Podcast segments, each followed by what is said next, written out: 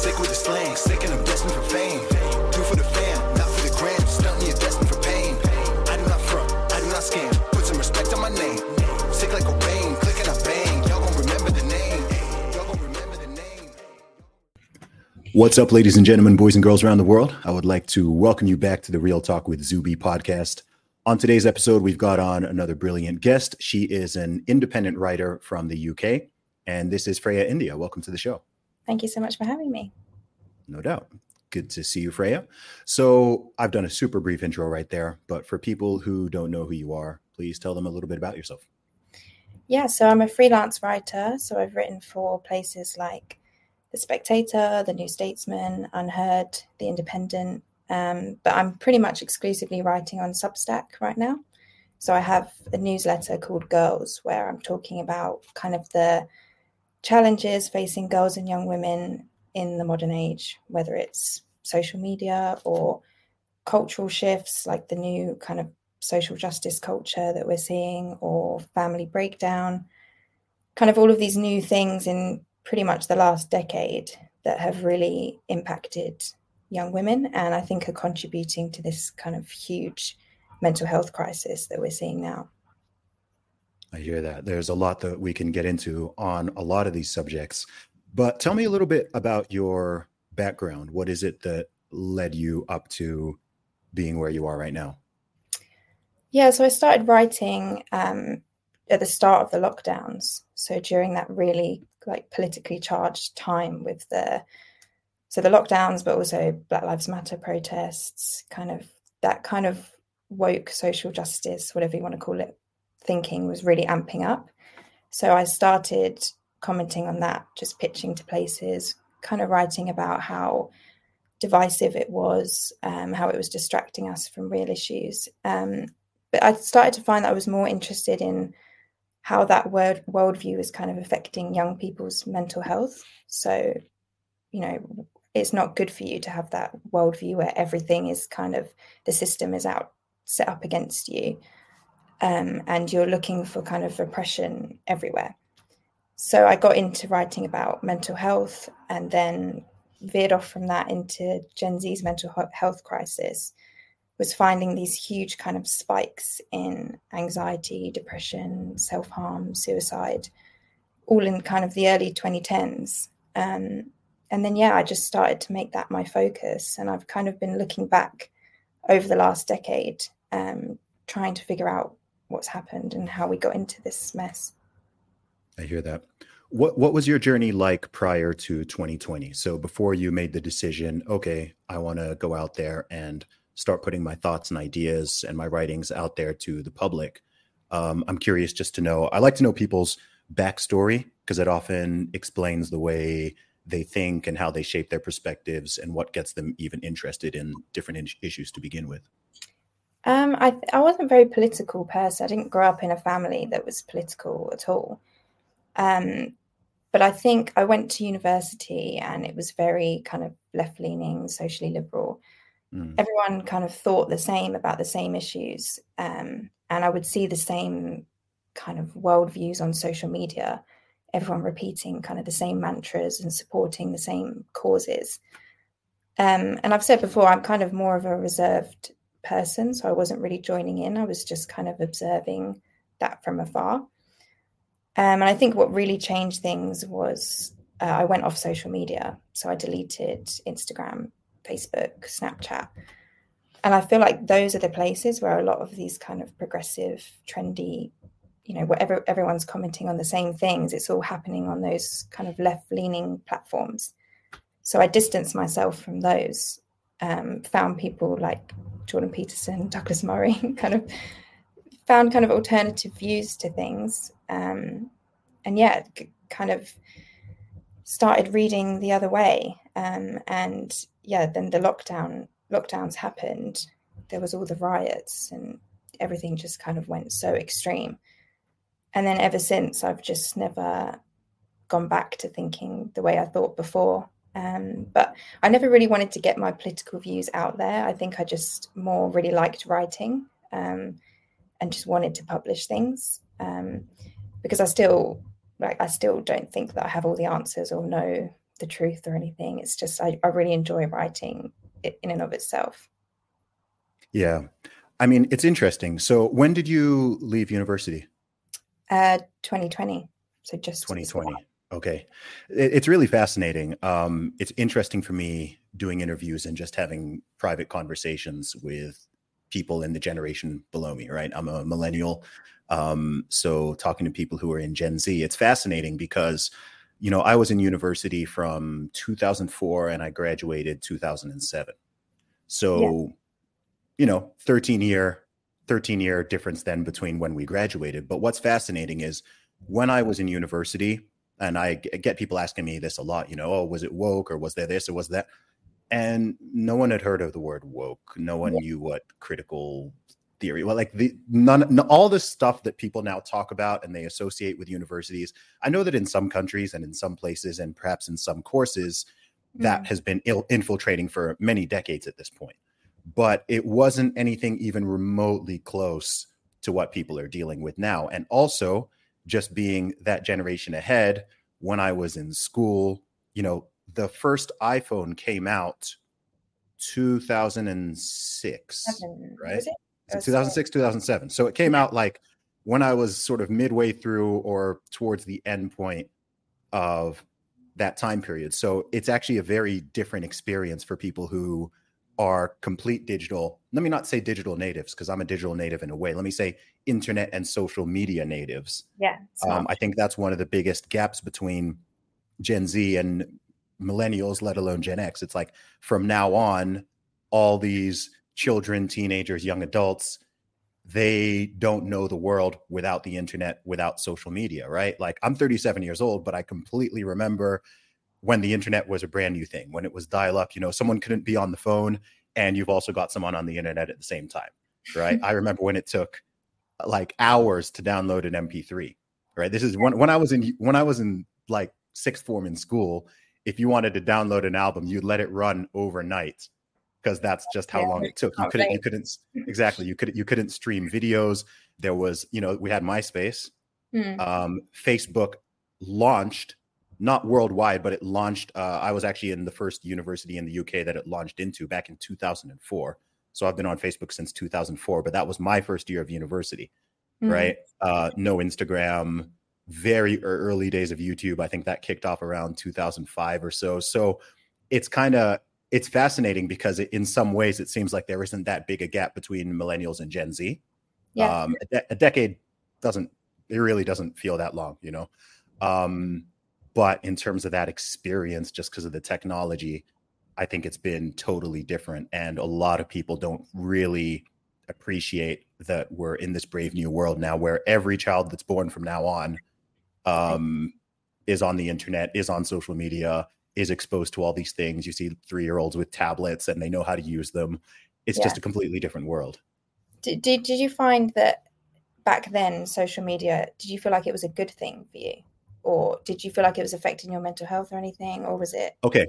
Well, let me tell you something. Another thing that's important for people to understand mm-hmm. is that the early iterations, MySpace, MySpace had no app because there were no smartphones. Yeah. So if you wanted to be on social media, you had to be in front of a computer. Right. Yeah. And people don't, the idea that you walk around with a computer in your pocket with internet connection at all times, that's also new. So it's yeah. not just the internet, it's the, it's the fact that people are walking around with it all the time. So yeah. early MySpace, um, well, all of MySpace, it, it's a website, right? It's not an app. You don't have a smartphone. You don't carry it around with you. Yeah, similarly, yeah, similarly, Facebook. If you wanted to go on Facebook, it's like, okay, let me go back to my dorm and check Facebook. There was no news feed, right? It was just profiles. You couldn't just like share your random opinions or whatever. It was just photos, events. Um, it was it was far more simplistic. It was far less addictive. So that early iteration of social media, MySpace was absolutely addictive. Um, but if you wanted to be on it all day, you had to sit in a room all day. Whereas now people just walk around with these things. They've got notifications, yeah. news feeds, infinite scrolls when I started on Facebook, there was no um, there was also no like. Eh, wait, there were there were no likes. There were no likes either, yeah. right? So there wasn't the idea that you know you could like something, and then people there's this sort of digital currency that people start competing for.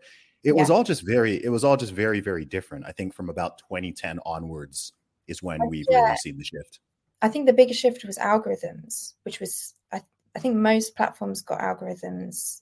Uh, 2015, 2016 was when they started to change it from kind of like chronological content that people are posting to we're going to track what content you would like to see and th- that i think is when social media got so toxic because it became you know they can track your personal insecurities and vulnerabilities and then serve you more of it. Whereas before it was very yeah I, remember the early days of instagram when i think it came out in 2010 no. Yeah, 2009 i think.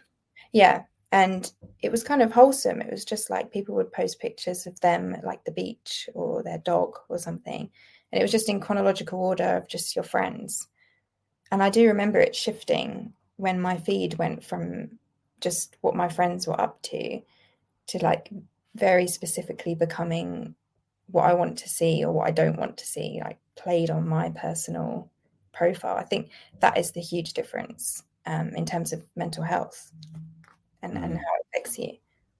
And then they they added stories because Snapchat yeah. was popping, so they added Instagram stories. And then yeah. TikTok has been popping. So a couple of years ago, like two years ago or so, they've added Reels. So yeah, mm-hmm. the experience is totally different. And just the fact that people are carrying it around with them, almost everybody at all times has their phone within arm's reach. We're yeah. almost cyborgs at this point, right? If you don't have your phone within arm's reach, you're probably in the sort of 20% of the population, right? People get yeah. anxious it just it just not being there. So I'm curious to know, Freya, um, during your university time period, what what was it like for for yourself and for the other young people around you? Just what was that experience like being in university and having all this technology available? Um, I think my university experience was very different to kind of what was sold to me. I feel like the perception of uni is that it's going to be wild and it's going to be the, you're told so much it's going to be like the craziest best years of your life which i'm sure it is for a lot of people but i feel like the time that i was at university um, a lot of this technology had already started to affect people and the way people students interact with each other um, and you know i wasn't at uni i just left when the lockdowns hit. So I didn't have any of the kind of remote learning or anything. But even before that, I just had a sense that people were very distant from each other and there wasn't much of, I don't know, I feel like older generations' experience of uni was very different. Whereas this felt, it was very hard to kind of connect with people, to make friends. Um, it seemed like people were less interested in kind of drinking and going out. Um, than I thought they would be. So my experience kind of led me to think more about, you know, what's what's different about Gen Z. And I've heard actually from academics now saying that it's getting even worse. Like younger people are getting more socially anxious. They're not kind of meeting up, going to events at uni. They're just kind of sat in their rooms. And obviously the remote learning makes that even worse. So I feel like university culture has changed a bit as Gen Z have become more dependent on technology. Like I remember sitting in lectures, if you got to a lecture early or a seminar, and everyone's on their phone. So they're all waiting for the lecturer to come in, and no one's speaking or even looking at each other. Um, and that was like such a common insp- experience in uni. No one is kind of getting the group to talk to each other. And then the second your lesson is over, everyone leaves and is walking out on their phone. And I just don't feel like it would have been like that even five years before. Um, so it's, it's kind of sad. I feel like it, it misses some of that, you know. Yeah. Well, the truth is that most adults are addicted to their smartphones.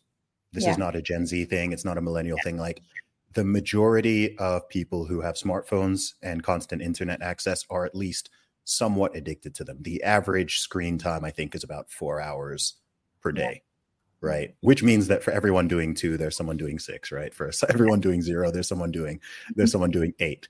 Um, and I, you know, I'm very very conscious of this myself, and I'm a big you mm-hmm. know social media person right I, am on all these apps i'm doing i'm doing all the things that i do with my music and my podcasting and my books and so on and i'm very conscious of it and i myself I have much better impulse control than the average person, and I'm, I'm more disciplined.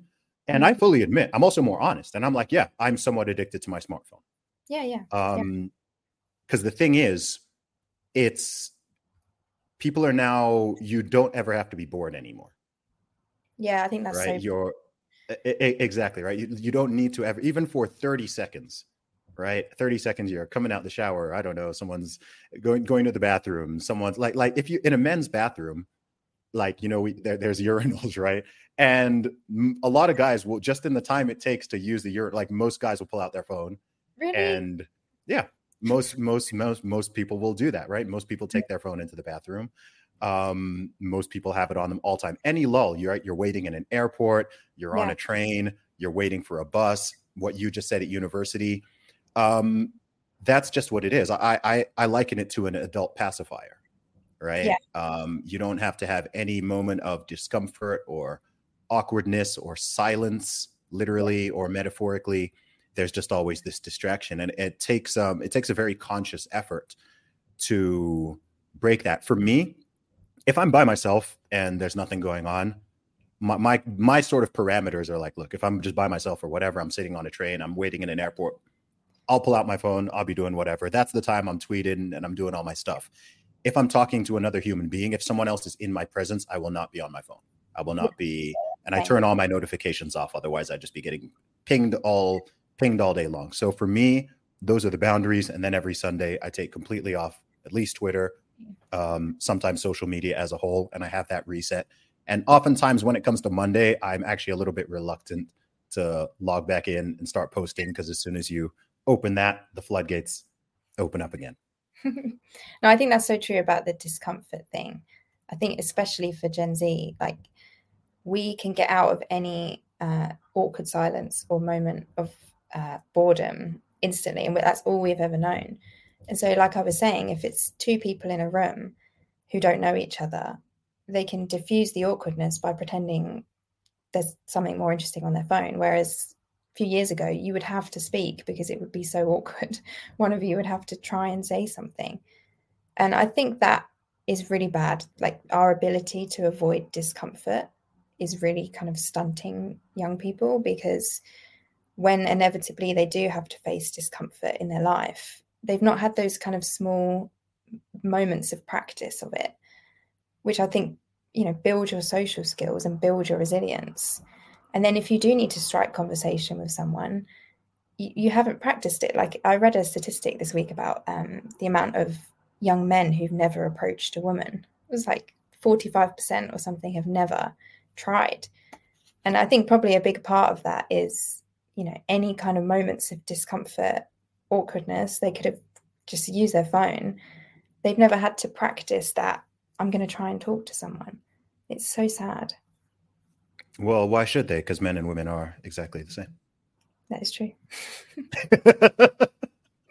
This is what I've been taught. so okay Mhm. this leads this actually leads into something interesting so when it comes to your generation and of course this is going to be based on your experience and generalities but how do you think this evolution or devolution this change how do you think it's differently impacting males versus females What you mean, technological change? Yeah, all of these shifts. Um, you can talk technology, you can talk society, culture. I think they're all intertwined. But what do you think? Obviously, there's going to be a difference between how it's impacting young men versus how Yeah. it's impacting young women. There's going to be Mhm. some overlap.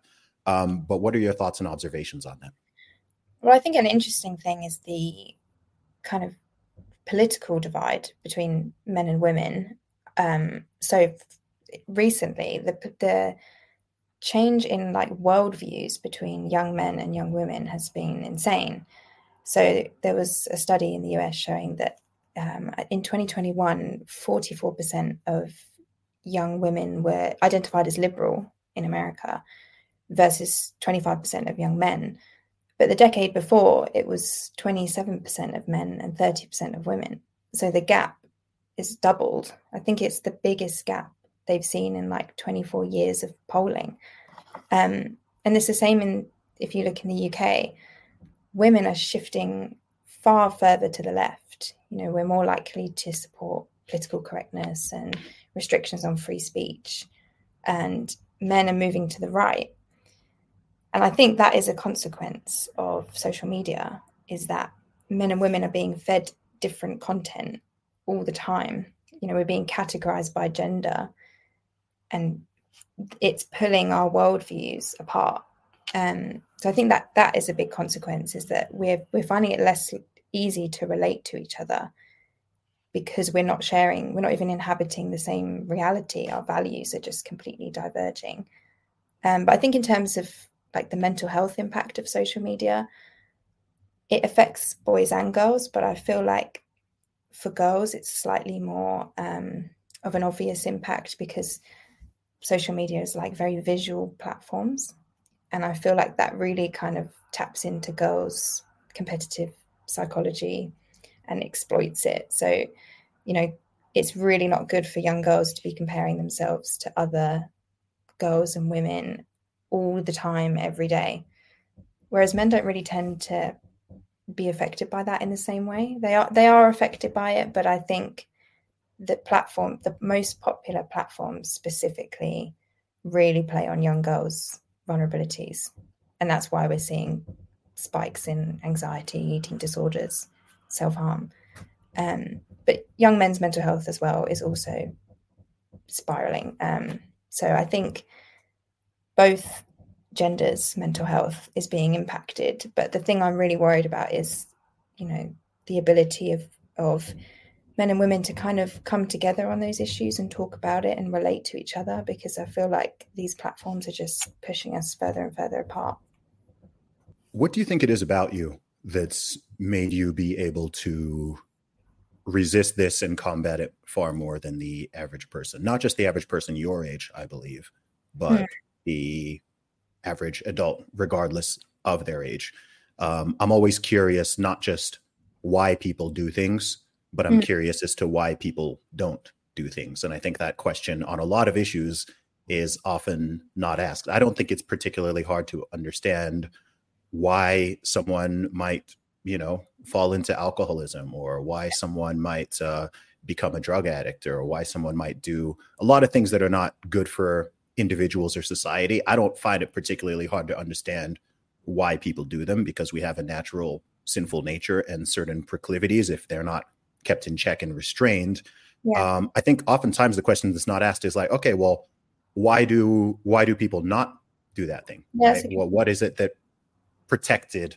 What were the guardrails for you based on your upbringing or your personality or the way that you think that makes it so that you are not a young woman who completely fell into that trap of Instagram and comparing yourself to everyone else and you've now got all these young women who are on like it's crazy. I've done um I do so many different podcasts and I've appeared on so many.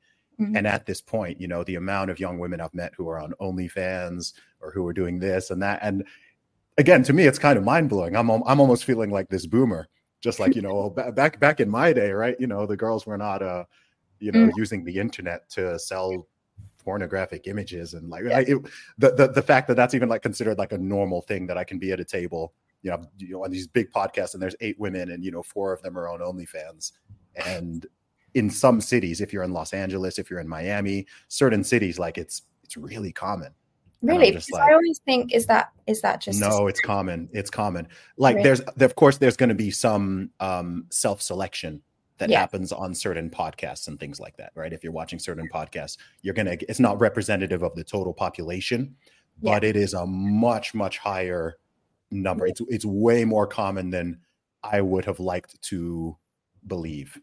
Um it's it's there's all these strange shifts and it's not just that it's happening but that it's the normalization of it the fact that in yeah. so many of these circles it's it's considered normal right? It's like and and if you especially as a man if you as a man especially you know uh take some type of issue with it or you like you know what? I don't want to date or marry a woman who's uh you know selling her booty pictures on whatever then people you know oh you're insecure or you're being judgmental or you're a dinosaur oh you're uber conservative or whatever. I'm like is that uber conservative to not want your not want you know your girl putting that all out there? Like i think that's pretty reasonable and would be considered so by most people in the world. But again i think this is that this is that split yeah. that's that's happening. Um i it's it's funny you brought up that poll. I i um a few weeks ago, I saw that poll and I retweeted it, and Hmm. um, I told. I said uh, American, you know, young American men need to go get their passports ready, right? And a lot of American women took offense to this. Um, it was funny because a lot of people, I like it when I say something and then people kind of prove my point on things, right? So they're like, you know, how dare you suggest that men should go abroad to find more conservative women or whatever? I'm like, look, look, I don't even think I even suggested. it. I just said, look, this is what's going to happen, right? You're Yeah. going to get way more men going abroad to find more traditional, more conservative women because that's not what's coming from their country and their culture. And people get mad at that. And I'm just like, hey, that's just what it is. That's a far right opinion. You can't have that. Um, but yeah, sorry, I I got a, I went off on a little rant there. So, what is it about you, in your opinion, that um Um, allowed you to defend against this? I mean, I, I always put it down to personality. I think I really, you know, the whole Jordan Peterson uh, personality thing about, um, you know, you can kind of predict political opinions based on your personality traits. And I think I have the personality traits which just predispose me to being more socially conservative. Like I've never had that phase of being left wing liberal when I was younger. I've just always naturally been slightly more conservative and i think that's just because you know i'm more conscientious i'm not very open to experience um, i've just got those factors which kind of make me like that. And i think having those having that personality and maybe a little bit more of um, a shyness and anxiety about things kind of helps because you don't kind of jump headfirst into the next trend. You know i'm i'm much more risk averse and wary of things. So I wasn't posting on social media all the time and I wasn't um, kind of partying and dating a lot because I was kind of anxious and reserved about it. But I think it kind of helped me to actually reflect on, you know, are these, would these things be good for my well being anyway?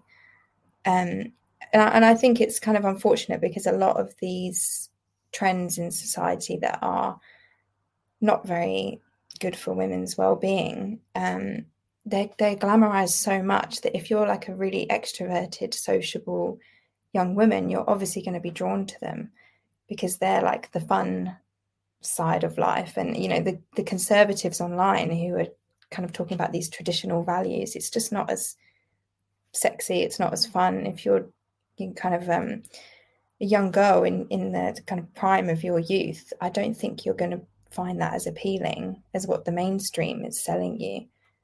Um, so I do think it really comes down to, to personality. Um, but I, I do think there are a lot of women who are resisting these things, but we don't see them or hear from them because they're usually not on social media all the time because of their personality. Yeah, there's a natural filter and self-selecting bias with all of these things that can cause a lot of issues. Um, how much do you think your upbringing plays a role in this? Yeah, probably quite a lot. Um, I just lived with my mum and my brother, and we had quite kind of like an insulated life. Like we just spent a lot of time together, a lot of family time. Um, and I wasn't really the type to go on loads of sleepovers and go out with friends all the time. So I think I developed a bit of an introversion, which again kind of protected me from a lot of this stuff in mainstream culture because I just preferred to be on my own and kind of observe other people. Um, so I think that helped. But I also didn't have a very political kind of upbringing. So I wasn't, you know, my family didn't go to university. Um, I didn't have like a real educational background. Um, whereas a lot of young girls who become like really woke or socially liberal as they get older, I feel like they have their parents went to university and they were in that environment and those views are just kind of normal in their household. Whereas I kind of had sort of a bit of a blank slate with it. You know, my parents were not political and they just kind of let me explore and think about what I really believe, which I think is a, a big privilege. You know, they weren't trying to enforce a worldview or a moral value system on me when I was younger, and that really helped. That's interesting. Um, does faith play any role there at all? I don't know about. I don't know your personal Um, no, my experience on that. No, my family's not religious at all. Okay. Um, but I consider myself it's a bit cringe, and everyone says it, but like a spiritual person. I know it's so cringe. That's the Gen Z woman answer. Yeah, no, but like I'm far more interested in religion and far more interested, open to it than the rest of my family. Um, but I think that's through kind of exploring different political opinions and then people like Jordan Peterson, he was kind of like the gateway drug for a lot of people into Christianity. Um, so I'm, I'm exploring that a lot more. But yeah, no, I didn't grow up in a religious household. Okay, no, it's it's interesting because the thing is, all of these things are um, all these things are connected, and I noticed something really. There's a lot of weird things I notice in our modern society and certain dialogues and narratives, which is th- there's a couple of them, and a few of them have come to mind as you've been as you've been speaking. Mm. Um, some people may find this first one controversial. Uh, one thing I have certainly noticed is that modern Western society is very afraid of slash hesitant to correct women in particular. Yes. Yeah. Yeah, I would agree. Um, we're not shy about correcting men and boys, but Mm. when it comes to correcting bad behavior in women, it's always, uh, you know, people want to jump down your throat or say that you're being misogynistic or you're being unfairly judgmental or you know you're you're you're being mean, basically, right? If you if a woman is selling her body on OnlyFans or is you know straight up you know doing pornography or whatever, and someone is like, yeah, that's bad, or even just says, um, yeah, I don't want to be with a woman like that. Or if Yeah. a guy says, yeah, I don't want to be with a woman who's, you know, slept with every guy on the block or what, you know, it's, oh, are you, you're insecure, you're shaming her, you're already like, it's, it's very odd, right? I think it's very clear, you know, w- women can be very clear and public with their preferences with men. They can come out and say, hey, I want a guy, it might even be completely diluted. I want a man, I'm only going to be with a guy who's six foot two plus and he earns like a quarter million plus a year and he's amazing and he's got a six pack and he's completely loyal and he's, you know, and it's like, yeah, you go, girl, you deserve that, right? You're a queen, you know, don't don't settle, don't Yeah. settle, girl, don't settle, right? Mhm. And then a man is like, yeah, I'd like a young woman who's pretty and sweet and you know will cook me a meal and be kind. And it's like, oh my gosh, why why don't you get a dog? Right? Why why are you trying to, you know, you want her barefoot and naked, you want her barefoot and pregnant, and it's just it's very odd. So that's one thing I, I've just generally noticed. Um, but then Yeah. another thing I've noticed. Well, go ahead. No, I'm just going to say I've noticed that as well because I, I wrote a piece about um there was a statistic about the rise in women cheating on men. So like since 1990, the number of women cheating on men has risen by like 40%. It was a study like that. Interesting. And the article framed it as like progressive, like it was like reparations, where they were saying like, you know, it's women reclaiming their bodies and their power. And the whole thing was like, oh, it's forgivable because you're female and we've faced oppression before. So now any bad behavior that you display is acceptable, yeah. Um, which I think is such a disservice to young women themselves because you know we need to set some actual guidance of you know this is not good for your well-being or other people's but instead we just say oh you know whatever you do is empowering and we'll support it Yeah, it's crazy. I find what, I- and I'm, this is not me trying to you- even remotely sort of play the men or the victims card or whatever, but I have noticed a trend both in left wing circles and in right wing circles of Mm. always putting the responsibility, accountability, and blame on men.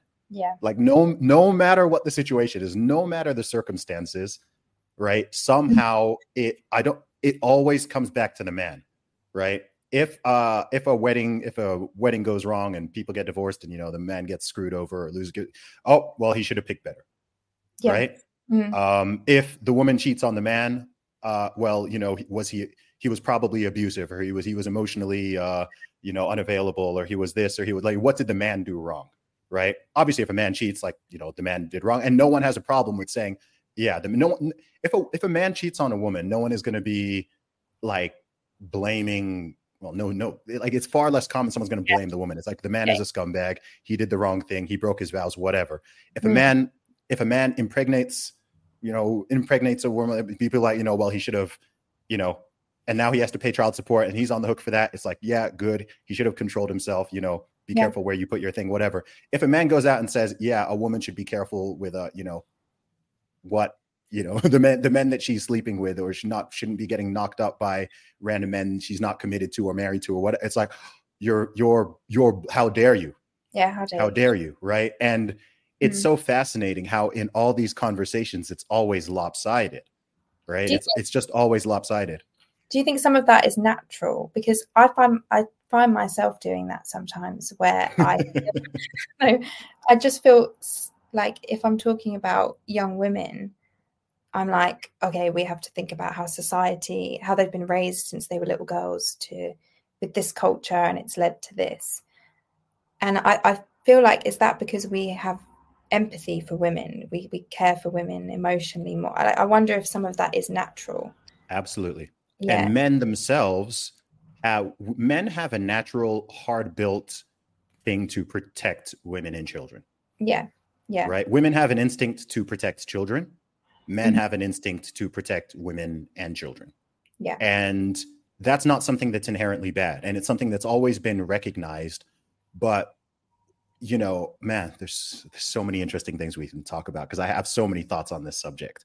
Mm-hmm. I, I, think one of the big problems that we're sort of experiencing right now in the Western world is we have a one we have one foot culturally in traditional Christian um, conservative values and ways of doing things, plus our natural biological hardwiring. And then we've also got this foot in this totally secular hyper individualistic, yeah. very narcissistic and selfish. Just you, whether you're a man, whether you're a woman, just live for yourself, do your own thing. Yeah. Everything's about you. It's me, me, me, me, me, right? No sacrifice, no honor, no duty, right? The yeah. idea of duty has gone completely out the window. But people kind of like pick and choose based on what they want, right? So, you know, it's interesting. You talked about that thing of um, 45% of young men having never approached a woman. Yeah. Okay. So when it comes to something like that, or when it comes to paying a bill, or when it comes to, uh, you know, who pays for the meal, or who asks the person out on a date, who who proposes, all these things, it's all it's all in the traditional world. The expectation yeah. is the man approaches the woman, the man initiates, the man proposes, the man provides, the man pays for the meal, whatever it is. Even the most hardline feminist wants the man to pay the bill when the check comes. Okay.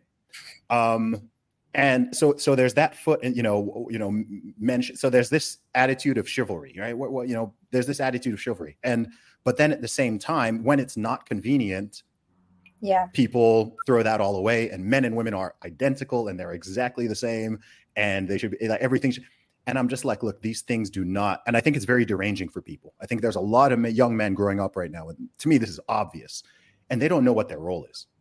Yeah. They don't know. They're like, wait, am I supposed to take this traditional protector, provider, um, presider role mm. and be chivalrous and recognize that women are the weaker sex and there's certain expectations and I should be protective and defensive and I should and you know I should hold open the door and I should open like am I meant to do that? And I sh- I do pay for the meals and I do like am I meant to do that? Or uh, you're also at the same time being sold the narrative that like well actually women are in, totally independent. They don't even need you. They they, they don't need no man right? Mm-hmm. um you know boss girls you know city girls we up what, like that so it's like i think for a lot of young men now especially given that you have so many young men now growing up without proper father figures or fathers yeah. themselves and i think there's i i, I know this because i speak to these guys and there's so many people who just like i don't even know what i'm supposed to do for as much as people can criticize the way things used to be historically or the way things are around many parts of the world, most of the world, um, it was always clear throughout all of human history what your role is as a man and what your role is as a woman.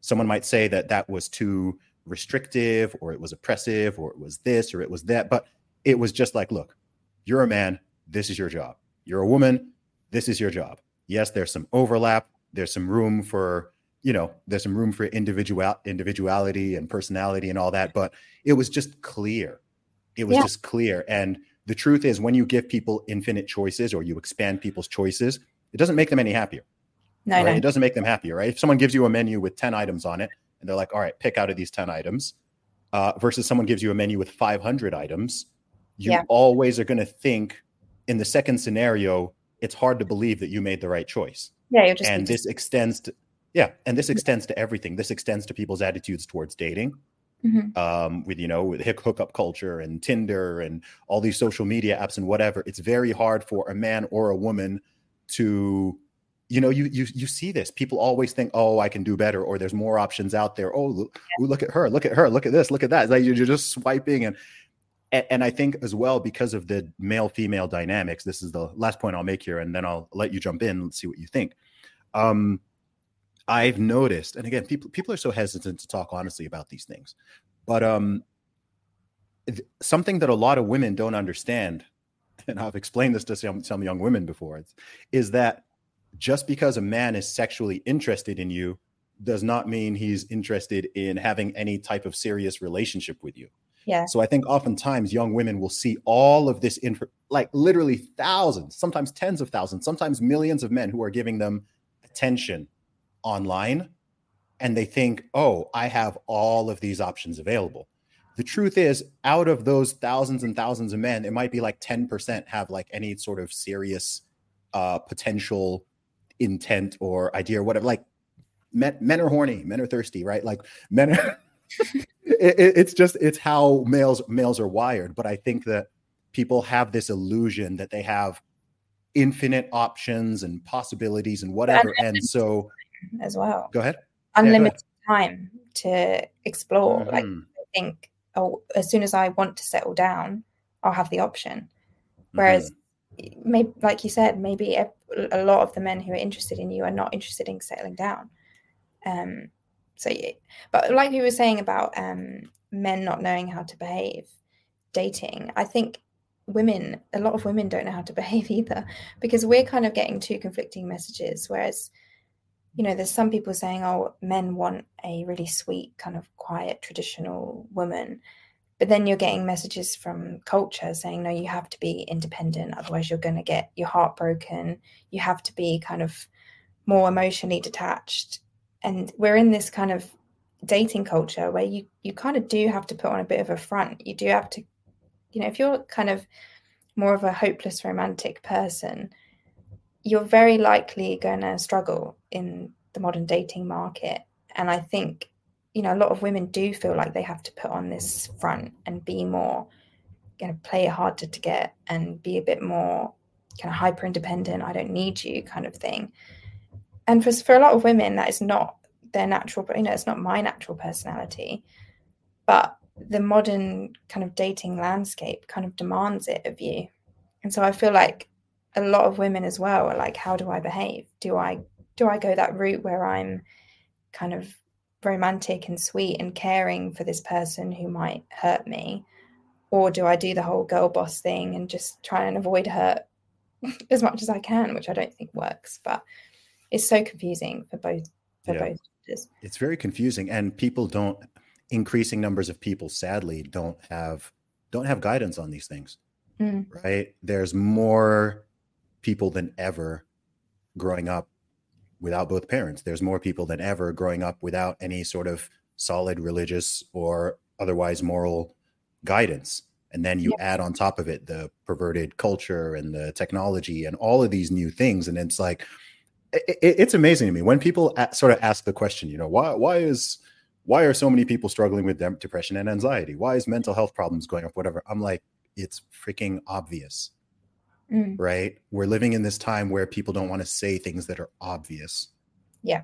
Yeah. Um, I, I feel this on every issue. That was the other point I was going to make is like, no one wants to connect dots and just speak honestly and frankly about these things, right? It's not a mystery. You don't need all these social scientists and a gazillion studies and whatever to explain things that have actually been known all throughout human history right? Mm-hmm. like i'll see stuff i'll see a clip from a podcast or i'll see some study or some you know tweet that's meant to be profound you know talking about the idea of like or, or just asking whether you know does a you know is it better for a, a child to have you know does do, do children really need fathers? It's like well you know what do you mean by the word need right? It's always like it, it, you, you go into jordan peterson mode right? It's like well is in can someone like survive without yeah well yeah obviously someone can survive without yeah having you know a mother or a father or or even either right orphans exist um but what is optimal what should people be aspiring towards what should we be aiming towards Um, and no one wants to have any of those conversations. And as a result, it just keeps getting worse and worse and worse. And no one is being honest with each other. Men are not being honest about their expectations in women. Yeah. Women are women are being more honest about their expectations in men, but even still, they might not want to express certain concerns or certain vulnerabilities, right? Because they don't want to be the odd one out. It's like, okay, well, this is the culture. Let yeah. me just jump into this and play the same game. Like my view on this, uh, in terms of gender dynamics, is like, I think both men and women should have high expectations of each other. Yeah. And should strive to do their best as individuals to live up to reasonable expectations. Nobody is going to be perfect. There's always going to be issues. Not everyone is going to meet certain standards whatever the case may be. But just because it's hard to meet a standard doesn't mean a standard does not exist. Yeah. Right. Just because it's hard to stay in shape and to eat a good diet and whatever doesn't mean that it's just as good to be obese and unhealthy and unable to walk a mile as it is to be in good shape.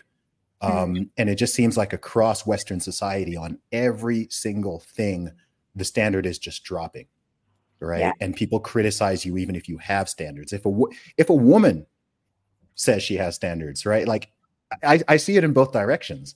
A man saying, look, these are my standards for a woman. Somebody is going to try to attack him or make it seem like he's some kind of he's a misogynist or he's a jerk or he's uh deluded or he's misogynistic w- whatever it is and if mm-hmm. a woman is like look these are these are my standards then people are going to try to use other words to you know shame her or oh, you're a, you're a prude or you're a dinosaur or you're this or that. Like there's just all this manipulation going on towards things that are just very things people innately know. And it's like yeah. we're, we're constantly trying to fight against things that we know and we've known for millennia and it's our natural inclination and proclivity and we're all and i think that's what's causing a massive amount of depression and anxiety because people are not actually living uh, in tune with either their own biology nor their own internal moral compass. People are doing things that they know they know they're not right. They know they don't really make sense. They know it's like, you know, you're, you're meant to walk around the world all day long with views that are completely contradictory. I'm simultaneously supposed to believe that men and women are very different and they're identical and they're both social constructs. I'm being demanded to believe all those three things at the same time. Yeah, masculinity is toxic, but it also doesn't exist at the same time. It does no, but also but also it's good in women. It's bad in men, but it's good in women. Yeah, yeah. Oh, it's an if if if a woman is uh, empowered, she's toxically masculine. She's got all of the toxic masculinity traits. She'll be like hyper promiscuous, super independent, aggressive. Yeah, that, that's. but yeah, I think I wrote a piece recently about some of this stuff, like gender discourse online, and you know, I was kind of thinking a lot of these people who are driving these debates are probably the people who've been most hurt by relationships in their life because they're the most they're saying the most extreme version 100%. of the take yeah and then we're here like and like you're saying a lot of gen z growing up without um, good role models, parents who've stayed together. So they're getting all of their advice from people who have had like terrible divorces or really bitter, resentful marriages. And it's just not like I'm, I was saying in the piece, like I'm so sick of being told that there's no, if you have high standards, that that's impossible. Because I feel like, like you said, anytime a man or a woman expresses, you know, I want someone who's loyal to me, you know, the, the bare minimum, a decent person, you know. I, That's I not realistic, Freya. All, yeah. men cheat. All yeah, men. Exactly. All men, especially high value men, they all cheat.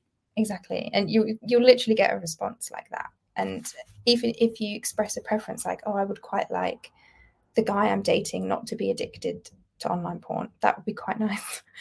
They're like, how dare you have such like who do you think you are like and i just feel i feel really sorry for not just my generation but the generation below me who because i've seen this gradually and you as well as well i've seen this gender stuff gradually get worse. But they're going to go straight onto tiktok and get served the most extreme content immediately. Maybe even before they've ever spoken to a girl or a boy or tried to have a relationship, they're going to be on like Reddit forums seeing the most bitter, resentful people tell them about men and women. And yeah, it's just, I really do feel like it amplifies the people who are really wounded and mm-hmm. we're taking that and making it our worldview when it's just not you know th- there are good people out there who and there is still romance and loyalty but we're just not seeing it yeah misery loves company. Um, I, have very much seen that. Look it, it does make complete sense on everything right? This could be religious this could be political this could just be social views whatever. It's always been the case that people want other people to think like them. Yeah. Um, and there's not something that's sort of inherently wrong with that. I think in regards to what you're talking about specifically, one of the big problems with social media and even all of these podcasts and YouTube and all that is that, look, when we're talking about, say, male female relationships, the vast majority of happily married and functional couples are not spending tons of time on Twitter and Instagram and podcasts and whatever. And if they are, they tend to be quite private mm-hmm. about their social lives. Even if you think of the biggest uh, social and cultural commentators out there, or lots of you know the celebrities that do have functional marriages and whatever, they tend to be quite private about their private life. Yeah, and there's a good argument that they should be. Um, but the downside of that, if you want to call it that, is people then only get the one yeah. side right right they're, they're getting one side of the story right they're hearing from all the people as you said that it didn't work out or you know the women who got hurt by guys the guys who got hurt by girls. You know it's you see certain people going on certain rants and there's almost that cliche response of like who hurt you bro? or like yeah, who hurt, you girl who hurt you? And, and it's it's true though. Like it's true. Like i see certain things like some of the feminist rants i see or some of the red pill rants i see and i'm like this person has very very very obviously sadly yeah, right, yeah. been really hurt by someone. Like their ex screwed them over. Like they they've clearly had bad experiences but then they take that and they extrapolate it across the general population well it's right? almost a defense mechanism because if you say if you if you turn that hurt into a whole worldview then you can say oh it, it wasn't because of me it, it, this is just how men are rather than like dealing with the uncomfortable reality is someone hurt you you can then say actually all women are going to get hurt um, but yeah it, i've noticed it so much like the some of the most prominent influencers on this if you kind of go back through their history they'll have some kind of story some kind of horrific story of being hurt um, and have kind of like turned that into their personal brand um, but you know it's just so many people taking them seriously and thinking and having such a negative view of dating and the future. And I've written about um, kind of like the the narrative of marriage, for example, that's served to young women. The mainstream culture is just like delay it as long as possible if you're going to get married. If you do get married, it's going to be a threat to your kind of personhood and your self actualization. You know, your finding yourself is going to end the second you get married. Like there's all those TikToks, I don't know if you've seen of like women putting on a wedding ring and then they're suddenly washing up all those things that you don't have to do like as a single yeah. person right? Yeah. Uh, but that's kind of like the dominant narrative like and girls and young women are just hearing that. They're not there's not like you said the healthy marriages people in with um, good relationships with their wives or husband. They're not talking about it because they're busy working on their relationship you know doing yeah. things that actually matter. Yeah. And then on the male side there's the exact same thing the messaging is a little bit different right hmm. um but both sexes are being put off each the opposite sex in general but yeah. particularly long-term relationships and particularly marriage um so for men is, it, is it the so if, are young men getting the whole alpha male kind of go off on your no it's not it, no it's not it's not alpha male it's not that that's not the thing right the message is and you know because the thing is it's rooted in fact marriage does need to be fixed yeah in the west marriage is broken in the UK. It's broken in the USA. It's broken in many countries. Like I said, there's this foot in the traditional world, and mm-hmm. then there's this foot in modernity. And there are things that are just facts, which I wish they were not facts, right? Yeah. The truth is, in the USA, the divorce rate is 40 to 50%, mm. right? That is a fact. It is a fact that women initiate about 80% of all divorces. It is yeah. a fact that almost all alimony, child support, whatever, falls on the burden of men, right? So if you just take even those couple data points, yeah, and you're a young man, and you're like, okay, imagine, the, okay, t- take this outside the realm of like marriage and rela- and relationships, right? If this were just like a contract, yeah, this were just like a business deal, would I sign this? right? Is this like a wise move? And the honest, rational answer would be like, no, unless yeah. you've got some type of protection or you've got certain things that are working towards you, which are going to completely change the odds. And this is the part of the conversation that, you know, red pillers often ignore, right? So they, there's the partial truth, but then there's the hiding the rest of it. Whereas, you know, there's many demographics, there's places where you can drop these odds very, very, very significantly, right? Just because there's a 40% obesity rate doesn't mean I have a 40% chance of yeah. getting obese, yeah. right? But there's that level of self awareness. So, look, my actual view on a lot of this stuff, and I-, I see that many, many more of these conversations are happening and becoming popular. It's making people uncomfortable, and people don't like the narratives that are being pushed. I personally think that it's good long term. I think it's um, uncomfortable short term, but I think mm. in the long term, it's good because these concerns are being put on the table, right? I think it's, I, I don't really like the idea of like hiding facts and information from people so that they make the decisions you want them to. It's kind of like what they did in the whole pandemic, right? Rather yeah. than just telling people the truth and giving people real data and real statistics, let's just hide it and whatever so that they do and comply with the things they want them to. Yeah. Right. So there will be people who get upset that I even sort of said some of those statistics, right? Oh my gosh, I can't believe Zuby said that, you know, 40% of 40% plus of marriages end in divorce and women initiate the vast majority of of them, right? You're not supposed to say that, Zuby. I thought you were pro marriage. I thought you were a Christian. I thought you were a conservative. I thought it's like, right. So I'm not, so I'm supposed to just pretend that the situation is not what the situation is. I'm supposed to hide facts and data from people. Yeah. So you, you you see what I mean? So I don't I don't like that approach. I think you put the facts the data the statistics the concerns you put you put everything on the ter- on the table. Yeah. You find out what what is it that men are scared of or concerned about? What is it women are scared of and concerned about? What are the current laws? Let's have a look at the laws. Let's see if they make sense. Let's look let's look at all of this stuff right? You can talk and, about what they're concerned about but not men. Yeah exactly. Yeah. you know if i tell people that marriage is not a good deal for a lot of men people get mad at me yeah and I'm like, look, there are things in the culture, there are things in the law, there are things in religiosity, there are things in society. There's so many things that need to be amended, right? Like, and I, my my view is, you know, because I've kind of got this.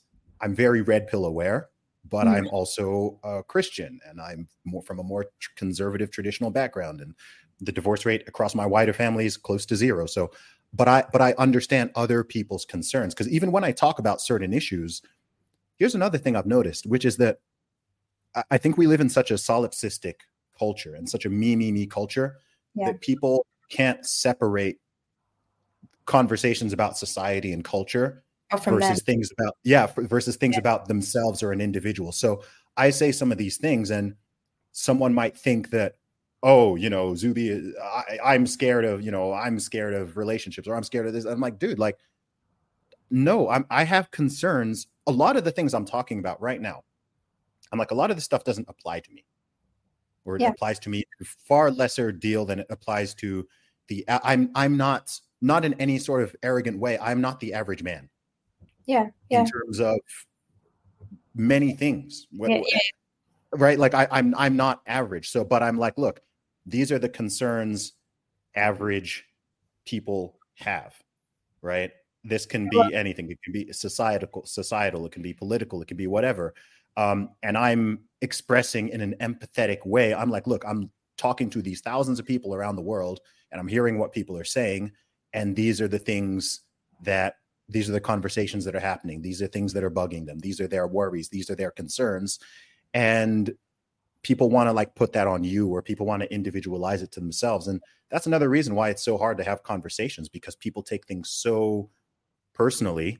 If i say that it's be- if i say it's good for someone you know a child to have a father then someone's like oh well i didn't have a father and you know I, are you saying that i'm a bad person or are you saying that i yeah. Like bro i'm not talking about you. Sis i'm not talking about you. I'm i'm saying like as a society look again here are some statistics here are some data here are things we know here even without the data these are just things we know two is more than one right so all other things equal the right. divorce topic is so I, when I first I first wrote a piece for the Spectator about um the, the, the glamorizing of divorce. So I'd seen like Adele had made it like part of her personal brand that she was getting divorced.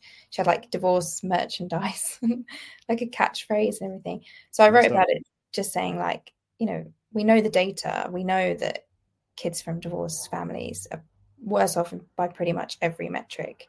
So maybe we shouldn't glamorize it. And the response, I've never had such a negative response to anything I've written about before, where people were just like Mhm. reeling off their personal stories, like, oh, you know, my dad was abusive, my mom was like this, if they hadn't have divorced. But it's like I wasn't even talking, I wasn't even saying, you know, pe- it should be illegal to divorce. I was just saying maybe celebrities shouldn't glamorize it to young people. And even that, it was such a crazy response. So I think it's those issues, you know, when they're just a bit close to home, like they're just so personal that people can't cope when you when you state objective statistics about it.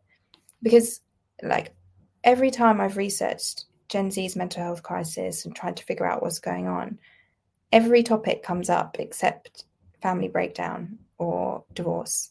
Like all of these big reports, all of these academic studies, they talk about there was an article in the guardian recently talking about young women's unhappiness and they were talking about the cost of living crisis and 11 year olds like kind of saying oh they're worried about the cost of living which i climate get change yeah climate like change anxiety there's obviously working class people are very worried about it but an, a, specific 11 year old girl you know i would think something like if their mum and dad are talking to each other would be more of an issue than climate change or the cost of living or getting on the housing ladder.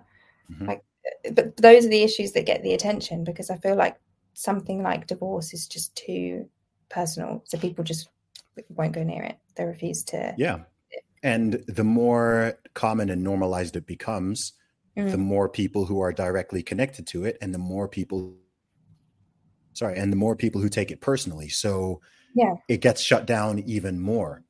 Our podcast today is sponsored by the wellness company. Did you know that nearly 90% of pharmaceuticals in the us are produced overseas? That's an alarming statistic. If you don't have an emergency kit on hand it's time to get prepared the Wellness Company's medical emergency kit contains eight potentially life saving medications that every single American should keep in stock. It comes with a 22 page instruction guide on safe medical use for everything from snake bites to COVID to bioterror events. Another stellar product from the Wellness Company is Spike Support. Whether you got vaxxed or not, the virus is still among us in some capacity, as well as the related spike protein. Spike protein can cause brain fog, tissue damage, blood clots, and more. Spike Support is a detoxification powerhouse that aims to strengthen the body's natural immunity and flush out spike protein, so you can get back to that pre COVID feeling. Get both of these products by going to twc.health forward slash Zuby and get 15% off with the discount code Zuby. That's twc.health forward slash Zuby and use discount code Zuby to get 15% off. Disclosure the medical emergency kit is only available to U.S. residents. Um, so, so that's what I mean, where I say that I understand people's discomfort with these conversations. I myself don't like, I don't like having them. You know, I wish we lived in a much more sane and perfect world and we didn't even need to sort of think about these things so Yeah. much. Um, but I'm also, and I don't want to like black pill my audience, right? I don't want people to listen to things I'm saying and hear because what people interpret in their brain can be very different to what you're saying. I don't Yeah. want people to think, oh, Zuby, Zuby's now anti-marriage or Zuby is uh this or he's, you know, trying to tell young men this or I'm like, look, just be aware of the facts, be aware of the statistics, be aware of the challenges. Yeah. And then, you know, well, number number one, make make wise decisions. But like I can't think of many I can't think of many situations where where where being kept in the dark is better, yeah. better than knowing the truth and the reality, right? It's good to be aware of the challenges and the pitfalls that other people have gone through and fallen into sometimes. Um, and we can learn from all these stories, right? People who are sharing their bad relationship stories or their bad experiences, that can, if you again, it has to be filtered. It has to be, has to, people have to interpret things the right way, and a lot of people don't. It's like mm. you can learn. I'm constantly learning from other people's mistakes every day of my life. I'm learning from other people's mistakes and other people's successes, right? You're looking at all these different situations. Okay, where did where did you go ahead? You're not average. Average people, I don't.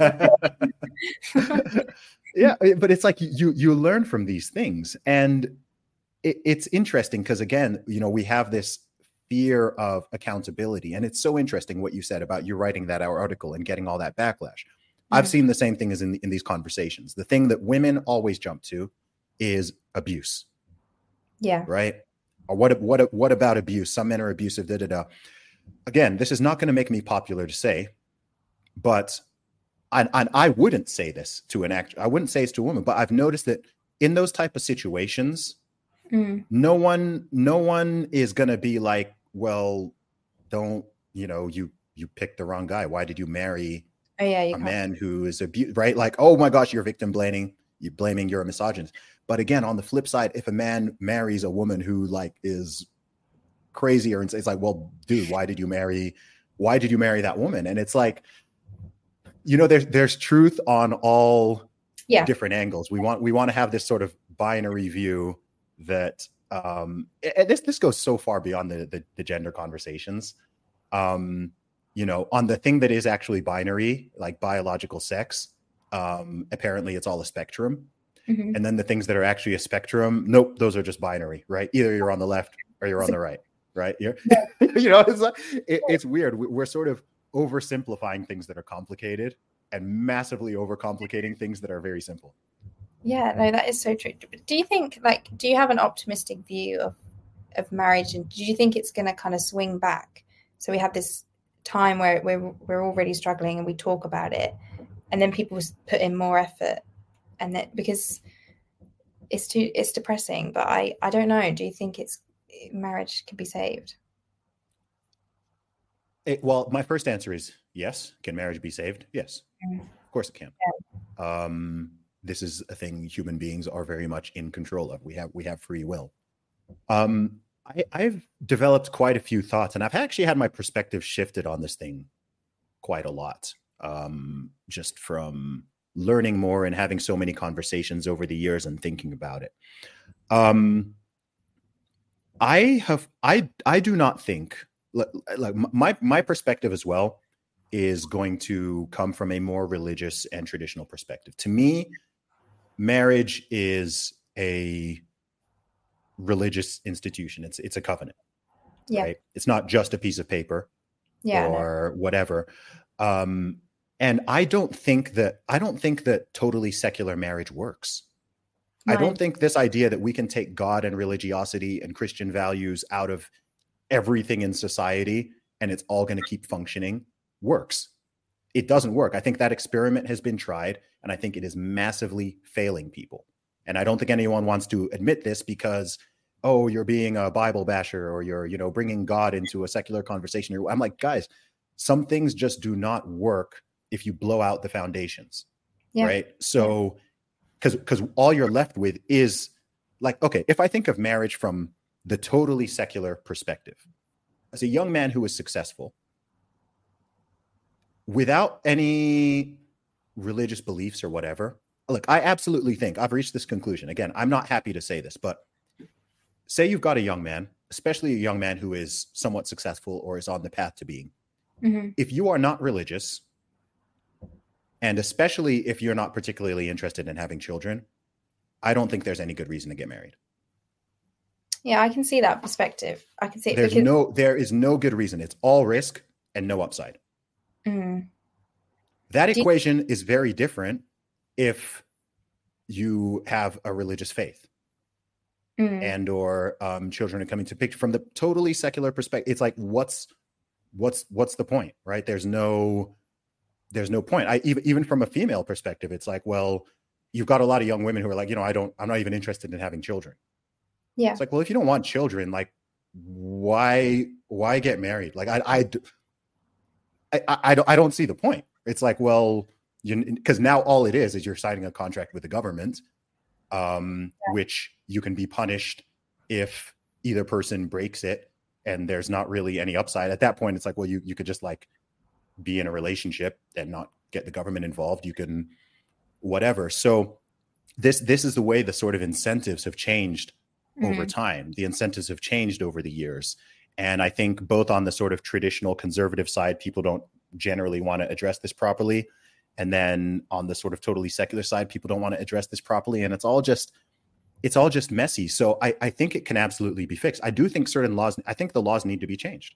Yeah. I don't think the laws are fair. The laws around divorce and child support and all that in many Western countries, they are not, they're not fair. They're biased against men. The courts are biased against men. Anyone who's honest is going to agree with this. Like divorce lawyers themselves are going to agree with this. It's not fair. Um, so if you're going to have this, and then you're going to have no fault divorce where nothing even needs to fundamentally go wrong or anyone breaks the contract or whatever, and at any time you could just be like, ah, you know what, I'm bored, I'm not happy. Um, I met somebody else, you know, the little secretary, my young secretary's looking hot, or you know, oh, the pool boy is fit or whatever, and you can just. It, to me, it's a bastardization of the entire institution. It's like, well, what even is it at this point? Like, it's just Well, I, Like- yeah, I think of it as it's almost like um, become part of consumer consumer culture where your partner is like an accessory to you that is there to kind of support you in your journey through life. And the second that you find something better, you can just dispose of them. And, and like I've seen people like talk about their divorces and kind of the language they use. Like Adele said, "Oh, I'm not miserable, miserable," but she literally said, "I'm going to voluntarily dismantle my child's life in pursuit of my own happiness." Like she literally just wow. she was honest. That's, that sums it up. That sums up the culture. Yeah, and because people viewing it like yeah, an accessory to your own self-actualization and the second that your partner threatens that in any way, you know, threatens who you, your true calling or identity, then you can dispose of them and find a better option. And so I do agree with you. I think there's something about marriages in secular consumerist societies especially like now you consider Gen Z who've grown up in on dating apps where they literally just swipe through people, block people, ghost people, like treat Like a, people like like a catalog. yeah, just like products. How on earth are you supposed to have a meaningful committed relationship where you stick by them even if they're getting in the way of your own because that happens sometimes in a relationship you'll have like ups and downs in it and i just think i'm quite pessimistic about it i can't see how marriage can be saved i just think it's Yeah. it's the culture is just do, do, do you know what I think? Do you know what I think will happen and perhaps should happen in the Mm. long term? Is I think it'll actually move back to, and I think there's some elements of this already happening because what's what's happening if you look at the stats is marriage rates are dropping, but divorce rates are also dropping at the moment.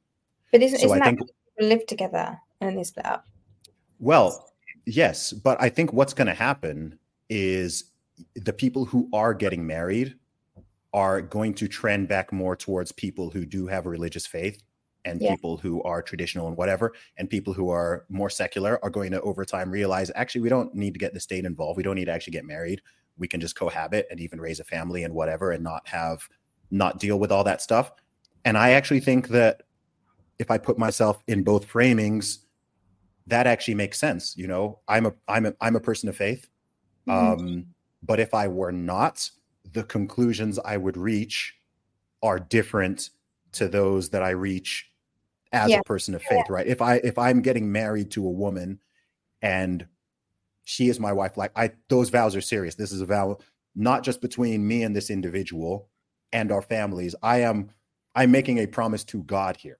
Yeah. Right. Yeah. I am saying, look, we are we are coming together. We're going to do this, richer or poorer, sickness and health, whatever goes on. We're going to have children. We're going to bring like this is a real, real, real commitment. This is not just, hey, I like you and I think you're hot, and let's give this a shot.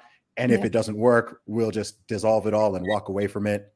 You know, hopefully the kids won't be like like th- there are people who approach it with that second viewpoint and i think if you're going to approach it with that second viewpoint i'm like just don't do it you know yeah. don't don't do it you know i'm where i differ with some some of the traditional conservatives many of whom i know um, is they're still very much in the mind frame of pushing marriage to everybody everyone should get married right every man every woman should get married um, i don't agree with that mm. i don't hmm. agree with that i i think there are people who you know what based on your personality, your worldview, your proclivities, like you know, if you're a man and you cannot keep your, you know, you can't keep your second head under control and mm. you just cannot resist the urge to sleep with multiple women and do don't get married, bro. Yeah. Don't do it. What like like why? If you really really if you genuinely cannot keep that under control, no matter how beautiful your wife is, no matter what like then just don't get married. What's the point of getting married and then causing all this ache and the heartbreak and this and you know just causing all of this damage it's like you know what just go go be single you can even date long term you can do whatever but if that's the way you're wired and you're not doing anything about it and that's your worldview i'm like just don't don't do it. And yeah, it's that's the same women i suppose like I, I i agree. I yeah. agree. And it might look if you want to just be like this you know super independent boss girl and you're terrified of the idea of you know submitting to a man or tying you know intertwining your lives together um, and or you're not even interested in having children or what i'm like okay you know that's you're you're an exception. You're oh you're going to be in the minority but it's not a tiny minority. It's a significant one. We're talking yeah. millions of people and i'm just like you know what? I think we should stop trying to like bully shame and force people like that to yeah. get married because to me it's just making a mockery of the entire institution right? It's it's it's like oh cool. Like if that's if you're going to do it do do your do your damnedest to do it to do it properly and to take those vows seriously and to really make that commitment. And you're going to have the community and families and everyone else who are here to support you. Yeah right um yeah. Th- that that's the way i look at it right? Go hard or go home. Do it properly or just don't don't yeah don't because bother. marriage gets so diluted like i saw a video of uh, some wedding vows the other day and they were like it was something like I, I promise to love you as long as you make me happy uh, or something. And it was just like if that's the basis you're going if happiness is the basis for you know a long term a decades long relationship it's never going to work because no one's going to make you happy all the time and i've seen like tweets and TikToks from like, you know, you know, like those therapist people kind of saying, oh, you know, marry as long as you know we should have marriages, but you can have like every few years you can talk about whether you want to leave the contract and like making it like a HR type deal. So this exactly. So if your head is already there, if that's your worldview, yeah. I'm mm. just like, don't do it. Yeah. What true. is the benefit of being married versus just having a long term relation? Because all you're doing at that point is you're reducing marriage to long-term dating right yeah. you're just saying there's there's no difference between long-term dating or a long-term relationship and marriage and if that's your worldview i'm like okay so just do that the truth the truth about marriage again to me it's it's got two primary purposes right it's a religious covenant and it's about children yeah right yeah. if we are going to bring children into the world if i'm going to become a father if someone's if a woman's going to become a mother um what is best for the children. The best thing for the children is the parents are fa- solidly together. The family is under one roof. The man and women are committed to each other for life. It takes many, many, many decades to raise uh, fully healthy human beings. Mm-hmm. So this this is the purpose of it, and that's another part of the conversation. Which so often it's it's amazing how children are just not even considered in some of these conversations. It's like it, it's not even it, again it's so solipsistic it's so me me me i i i my happiness me me me me i i and it's like um what about those children you've brought into the world? Are we thinking about how and again, people want to jump to exceptions. Oh, Zuby, so you're saying that if the man is beating the wife and is like abusing her and is doing this and this, that she should just stay in it? No, yeah. bro. I'm not. I'm, I'm not. I'm not saying that. But can we can we stop jumping to like the most extreme examples to talk about like the norm? Yeah, there was an article in the New York Times that like this woman was talking about her divorce, and she, it was called like "Divorce is a radical act of self love." And she has children and the the art no nothing in the article justified the decision other than you know i'm getting a bit bored and i think there's more fun and excitement out there. And then she just mentions the fact that she has like two or three children. And it's but then but then i wonder is that not an argument? Because if you say that um you know secular people you know, if, if you've not got the worldview to get married, don't get married. But then aren't we going to have loads of children growing up with just like cohabiting parents? Like, uh don't we already? Yeah, true. Like what what's what's the difference between that and what we've got now? Like that yeah. that's the reality of it. So that's why, you know, you were asking me about optimism. You know, short term I'm pessimistic. As, the, yeah. as long as the way as long as the laws, the society and the culture remain as they currently are, I am uh, I am I'm shorting marriage. Right? Like uh, if if I were a betting man, right, and the technology, like I, am like, nope. Um, yeah. Until until these things get fixed, individually or collectively, um, no. But long term, w- when it comes to almost everything, I'm long term optimistic. Okay. Yeah. Almost everything. If I if I look at the trajectory of humanity, you know, it's kind of like a it's kind of like a, the, the, the overall stock market, right? It's gen- mm-hmm. it generally trends upwards, and you have corrections, you have recessions, you have cycles where you know I think we're in a massive overcorrection on yeah. everything. I think we're in an overcorrection on gender issues, on racial issues, on financial and economic issues, on housing issues, on mental health issues, on physical health issues. I think we're just in a freaking overcorrection. The West got fat, happy, and complacent, and is now undermining everything that made it so successful to begin with. That's how I view the West. Right. So do you think the, my generation has it worst and then it's going to get better for the next one? well, your generation simultaneously has it better than every previous generation yeah. and worse.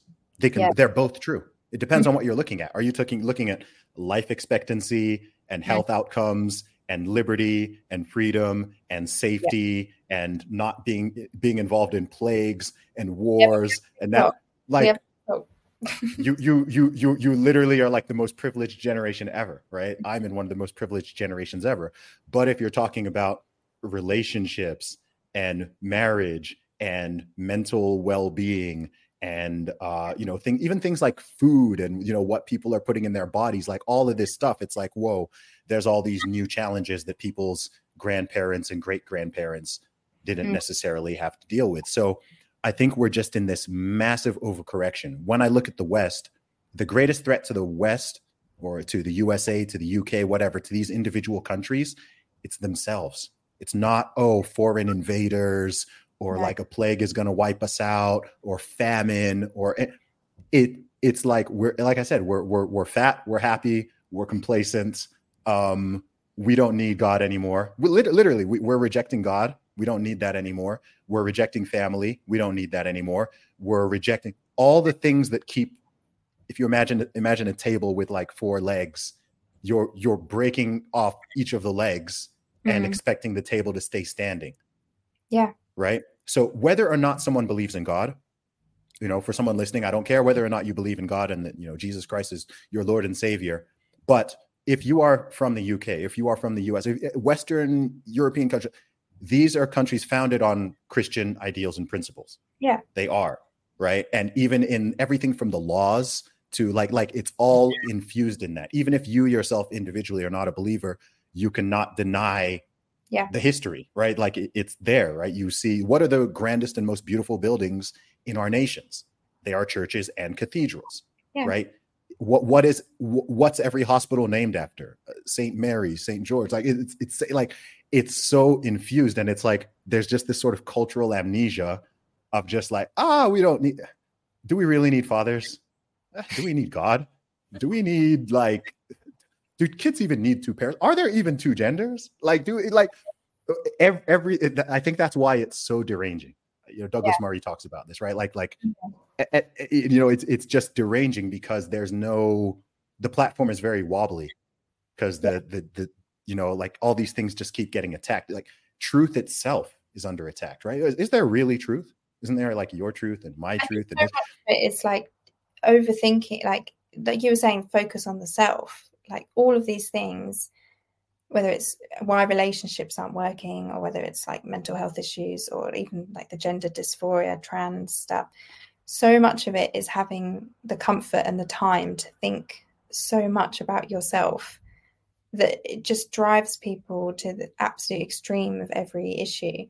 Like uh, eh, there's so many studies showing that actually you know caring for other people is what makes people happy.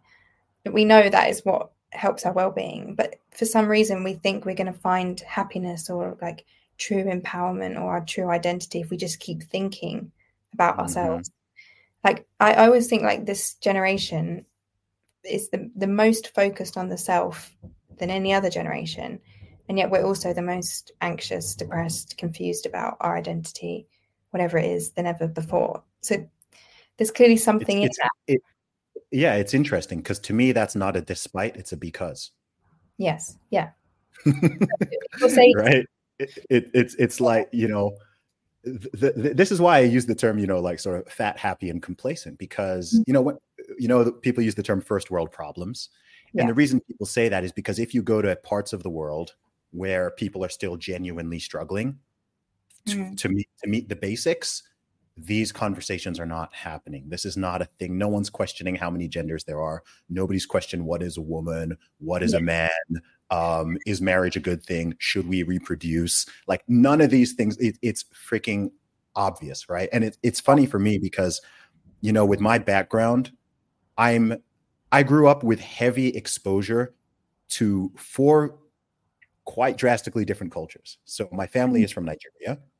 Mm. Um, both parents, you know, all wider family were from Nigeria.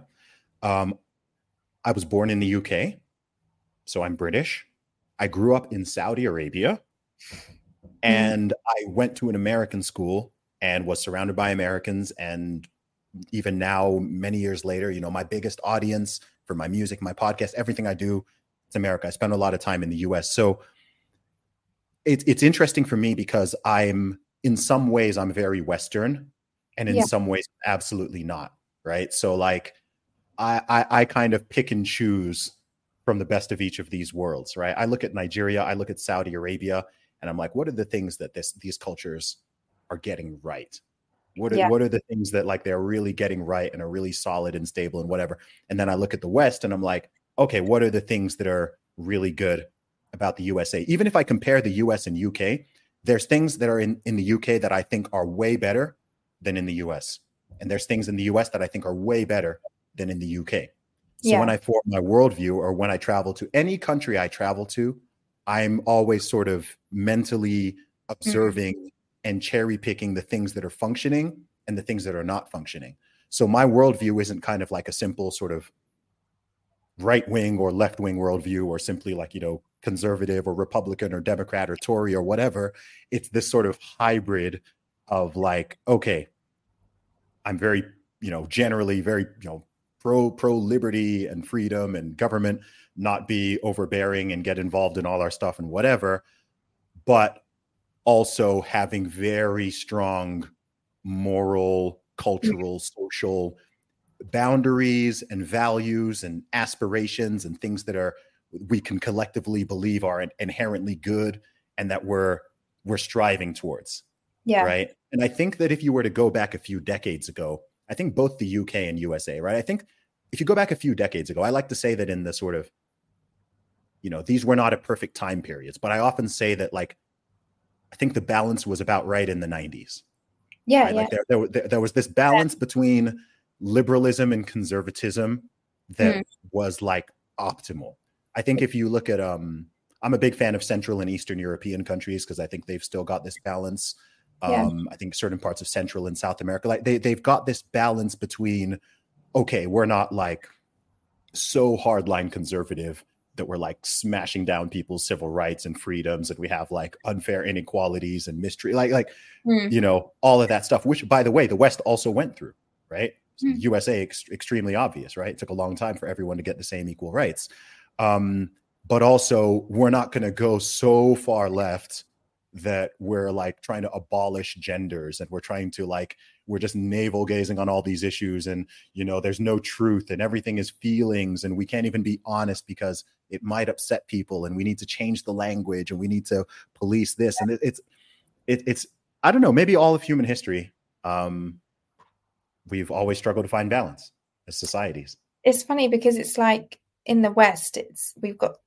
amazing thing that we view each other as individuals and we have individual ambitions and you know it, it's not like we're viewed as identity group. Well we didn't not we didn't used to be we are now. But the but then so there's there's great aspect to individualism but then it's just become so distorted to the point where we have no collectivist kind of inkling within us where we're like okay i'm going to put myself second. It's like even things like um having children it's it's so kind of hard for young people to comprehend because of the amount they would have to sacrifice themselves because that individualism has been so instilled in them. And i think i, I do because obviously your upbringing is unique that you've been you've seen different cultures but i do kind of feel for young people who've only grown up in this hyper individualistic western society because from every angle you're just being told put yourself first. You know never you know cut out anyone who's toxic never take on any responsibility that's like bad for your mental health. And i think it, if you've not seen like traditional collectivist culture you don't even know that that's a thing. It's just not your natural way of viewing the world. Um so I, I do kind of think we're almost victims of that culture in a sense because we're we're missing out on meaningful things because we've had it so drilled into us. Put yourself first put yourself first.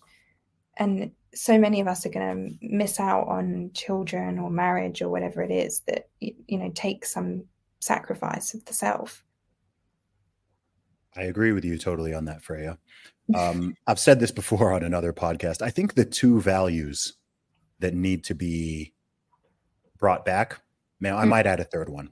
Um, I've, I've talked about accountability already, but I think two values, and it's interesting because when I listen to conversations or I hear public discourse, there's two words I notice that I almost never hear anymore. Mm. And I think if you were to just rewind a few decades ago, you would have heard them very often, whether you're an American or you're a Brit. And those values are honor and duty. Mm. I don't hear those conversations. I hear about I hear about rights. I sometimes hear about responsibility. Um, I hear about you know freedom. I hear about liberty. I hear about free speech. I, but this concept that as human beings, that we have that we should be honorable, and so we should. There's some things we just shouldn't do because they're dishonorable. Yeah. Right? Yeah. There's things. Yes. They're they're, they're so that the concept of honor has has gone out the window, and then the idea of duty. The idea that look, you're not always individualism is good to a degree, right? I'm very individualistic in certain ways, but I feel very strong duties, right? I have I have certain duties of things I should do and things that I should not do, and there's a certain code of honor, right? I carry my family name. Yeah. Right. So when I act in the world, I'm not just Zuby, right? I'm and I'm from a giant family, right? So I would not want to bring dishonor upon mm-hmm. not just myself but my family name and i think again that's something that that that concept is like yeah. so foreign to yeah. most young westerners but these are the these are the boundaries that outside the sort of legal system have always kept societies functioning and kept people in place the idea of no you don't do that right that's dishonorable you don't say that right that's that's not the honorable thing to do hey look sometimes you're not going to get your own way sometimes you do have to sacrifice your short short term pleasure or hedonism or whatever it is for a greater good, for yeah. a greater goal. Um, I think this got weaponized against people in the in the pandemic. Maybe that's the only time I'd like kind of seen it yeah. come out again, right? Yeah. They sort of weaponized uh, these old ideas. But I think this this this comes back into the conversations of you know how men and women should behave towards each other, people's attitudes towards marriage, people's attitudes towards bringing a child. Look, I'm not a parent yet. Mm-hmm. In the mm-hmm. next few years, I'm almost certain I will be. But um, I, I recognize that, look, I've been self employed since 2011. I haven't had a boss, a manager. Like what I, I do what I want. I travel where I want, whatever city, whatever country. I'm like very much a free bird. Mm. I'm very hyper conscious and aware that when I get married and have a family and bring children into the world, I'm going to, I'll still be doing some of the things I'm doing, but I'm going to have a duty. I'm going to have to take on this greater duty, this greater responsibility because it's not just me. I now have dependents. I've got people relying on me. So I've got a duty and I'm going to need to sacrifice. I'm sure there'll be things that I'm like, oh, you know, like it would have been fun to do that, but I have to make the sacrifice because the duty takes precedence over all the little things that I want to do or all the fun things I want. And I think that I really think that needs to come back.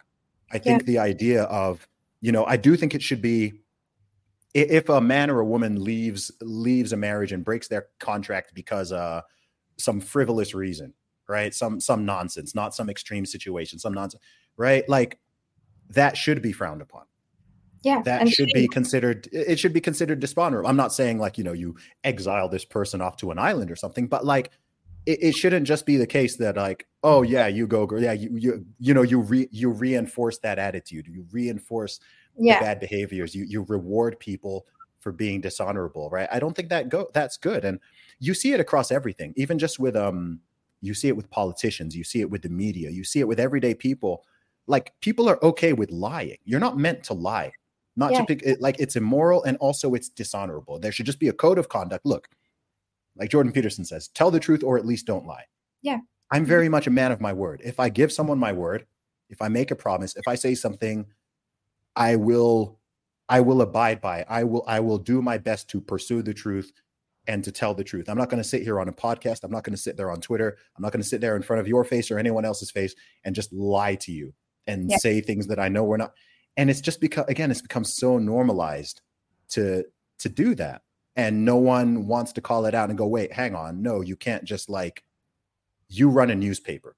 You can't just be publishing false articles and misleading headlines or whatever. You're a politician. You say you're going to do something. We're going to hold your feet to the fire and you stand by your word.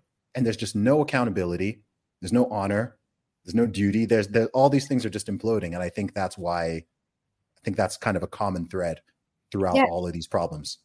And I think the culture gives you excuses now. Like, you know, if you behave in a way that's um, you know you're not maintaining your duty to someone you're not being respectful you know there's feminism saying oh you know that's empowering there's a way to spin that um, but there's also like this therapy culture which hands you all of these excuses you know you were traumatized you have this diagnosis you're and I, I don't think that that helps young people i don't think it serves young people because it gives us endless reasons to say this is why I fell short. This is why I let someone down.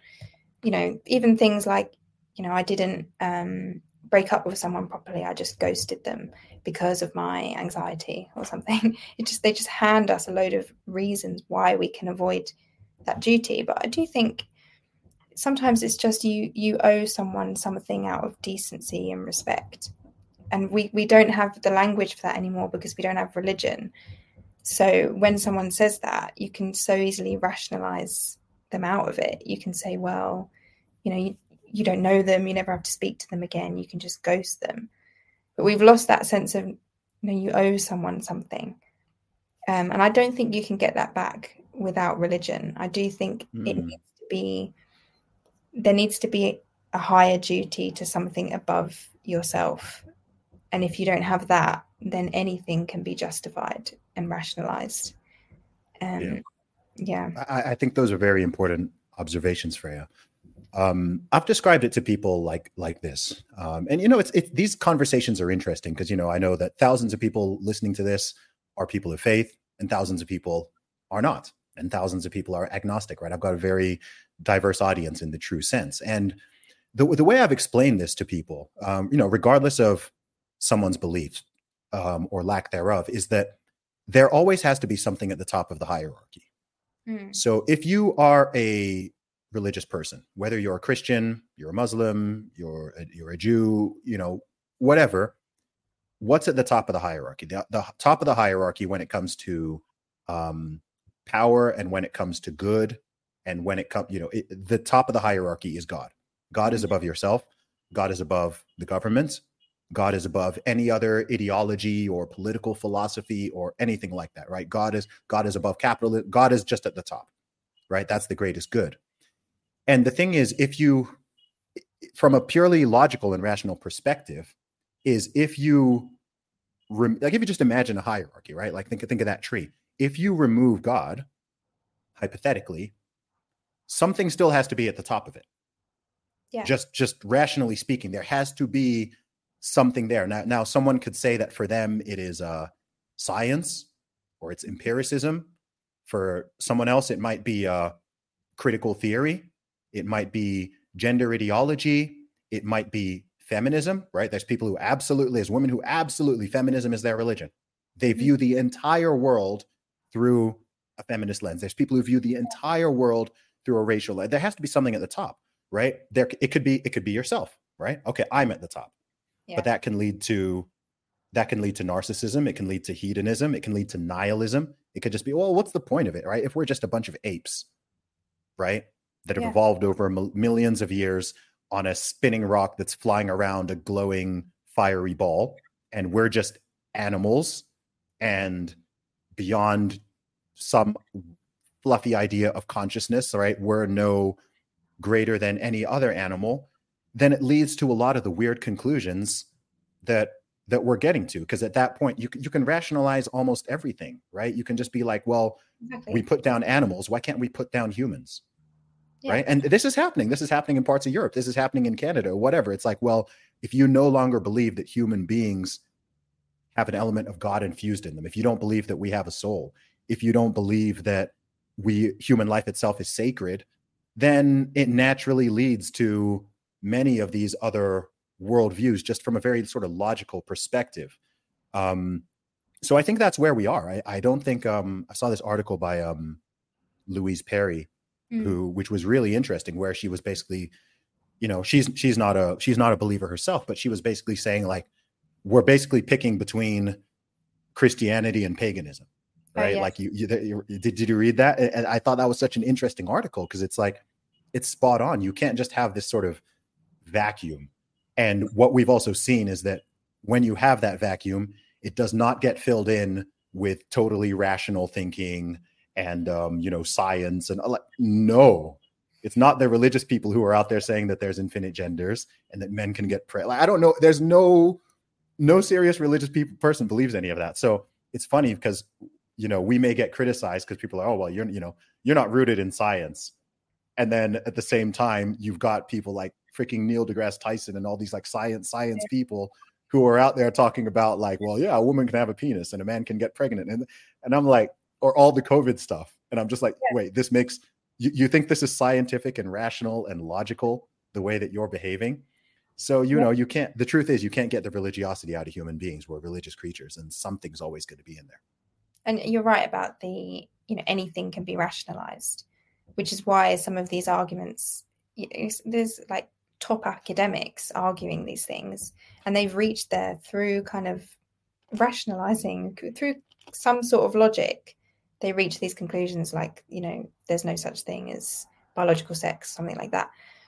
And you can see how people would be drawn to it because they're they are kind of using rationality in a way but it's like like you said anything can be rationalized and where do Oh, we yeah. end up yeah it's I have it's- had con- I've I've had conversations with people, and there are quote unquote moral and ethical philosophers. You know, hello Peter Singer, who rationalize and justify infanticide. Mm, I've had conversations with people in the real world, not many. I've had conversations with people who otherwise are sane, who are completely irreligious, you know, who are very fo- follow the science types people, and they think that infanticide is justifiable, especially in certain conditions. on what ground And I like the Okay, so you know, no secret to anybody. I'm I'm pro-life. You know, mm. I think I think abortion is wrong. Um, I think it's immoral. You're killing a human being, innocent human being, intentionally. I think that's wrong. Um, there, I'm sure you've heard the argument that, you know, my body, my choice. I'm sure you've heard the arguments for abortion up until the point of birth, right, with no limits. I'm sure you've heard those arguments. Okay, mm-hmm. so the question, even from a pro-life perspective, is, well, what's what's so magical about the birth canal, right? Like whether you kill the child at 38 weeks inside the womb or outside, what's the difference? You're doing the same thing, same stage of development, same mm. human being, same everything, right? Um, what's the difference? So the flip side of the pro-life argument is like, yeah, what's the difference? Yeah. What's the difference between terminating, quote unquote, terminating a pregnancy, right? Killing killing a child at 37, 36, 37, 38, whatever weeks versus doing it after they're born. You can make virtually all the same arguments, right? So someone like Peter Singer is like, yeah, well, the logical follow through is up until the child has reached some point of what we'll call like memory development or consciousness or whatever, right? Because you, you can make an argument that, you know, a newborn is not exactly like self aware yeah. and whatever, right? Yeah. You know, so his, their argument is that personhood, right? Because they separate humanity from personhood. And they'll say, well, you might not be a person until six months or maybe two years old or whatever. Once you start forming your own memories, having your own experiences with people and whatever, like that's the argument that they make. It's a very rational, sort of progressive. If you accept their original axioms, yeah. Yeah, this is where you end up. And this is not something new. Infanticide has has happened all through human history. I remember growing up, you know, not that long ago, China got rid of their one child policy. Mm. Um, I think they only got rid of it in the 2000s, right? But I remember when you know in the in the 90s and in the early 2000s, whatever, like thousands, millions of people in China were just abandoning their children on the side of the road or just dropping them off in forests or whatever. A lot of children that were adopted from China to parts of the West were children who were just just newborn babies just found abandoned, right? Because the government says you can only have one child. So, yeah. you know, a woman has second and, and they they just abandon it. It's happened in lots of different cultures, lots of places around the world. Like infanticide is not some it's not some new thing. Human beings have reached that conclusion before. And we're going back to this morality or lack thereof where mm. such things can be justified, right? I'm sure you've seen the people who advocate for euthanasia. Again, it started with okay, we're just this is just for people with like extreme terminal cancer and their excruciating pain or what. Now you've got people who are still in their teens You've got people in their early 20s who are being euthanized for mental health reasons.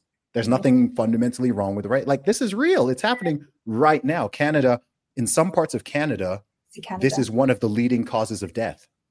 Think about that. Oh my god. Yeah. There's parts of Canada where they call it MAID, medically medical assistance in uh, dying. Yeah. There's parts of Canada where thousands of people right? It's it's re- being recommended to like a, you're a military veteran with PTSD or what. Like they literally will recommend. Well, here's one option, and I'm just like, okay, like we're going dark. Like this is this is this is dark. I know there's people. I've had conversations with people who think that hey, this is okay, and you know, um, or that that's like the ultimate freedom, right? If you have all these other freedoms, you should be allowed to decide when and how you die and whatever. And this is when I'm just like, yo, this is not the society and culture I want to live in, right? Like I, am mm-hmm. not. We're, we're we're on a very dark path. Once you start justifying this stuff and arguing for it and rationalizing it, whatever your belief system, I'm just like, guys, the, can can we not can we not at least say like th- this is not a good. We're we're starting to get into like very dark, like very very dark territory. Because it's always the issues that start from a place of compassion. The compassion just gets like you feel compassionate for someone with terminal cancer, which leads you to justify euthanasia, which leads to this extreme position. And then it's the same with the kind of trans debates. Like you have compassion for young people who've got gender dysphoria, which leads you on to completely denying that biological sex exists. Or you've got like compassion for women who've been through sexual assault, and then that becomes like believe every woman who ever.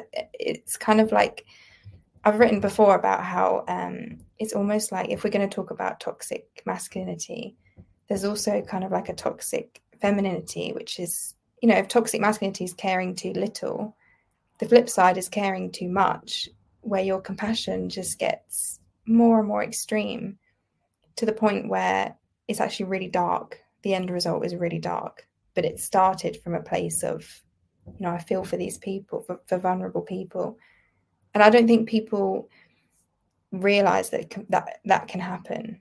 Like just because it looks like the most kind thing to do, it does not mean that we won't end up in this like dystopian scenario, mm. which is happening in so many different areas.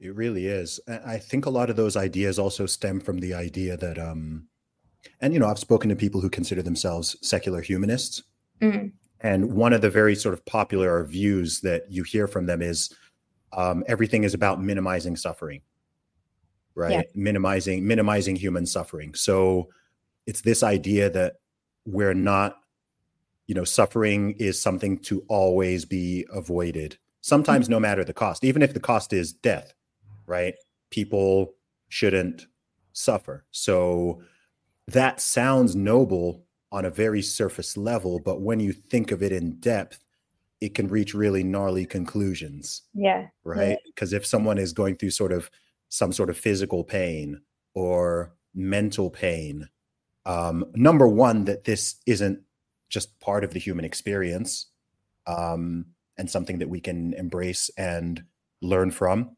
and mm-hmm. is a challenge. Um, but but then it's just like okay, well, we need to alleviate that at all at all costs right? So if some, you know, you, you can take the more mild examples, right? You you met you brought up gender dysphoria. So mm-hmm. the whole idea of this like affirming thing is look, this person is suffering with this idea or this identity crisis.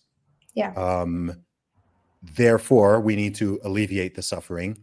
Therefore we need to affirm their delusion. We need to now deny reality we need to go against biology we need to start like doing these experiments whether this is hormonal or whether this is surgical or whether this is the language that people use whatever it is yeah. we need to do every so i agree with you that it's like taking a it's like taking a positive human instinct which is compassion yeah.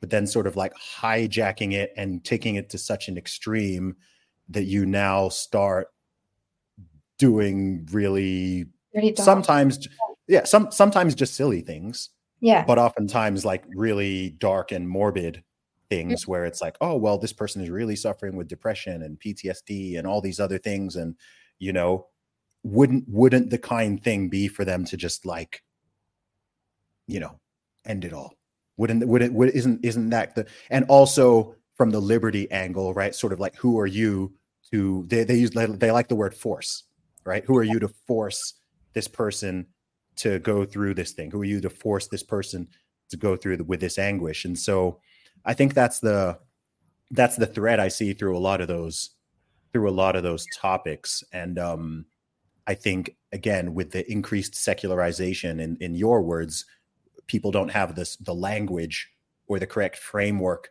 to think about these outside any any boundaries beyond you know hard science and hard rationality and you know logical conclusions mm. that are completely devoid of any aspect of something being sacred um, yeah.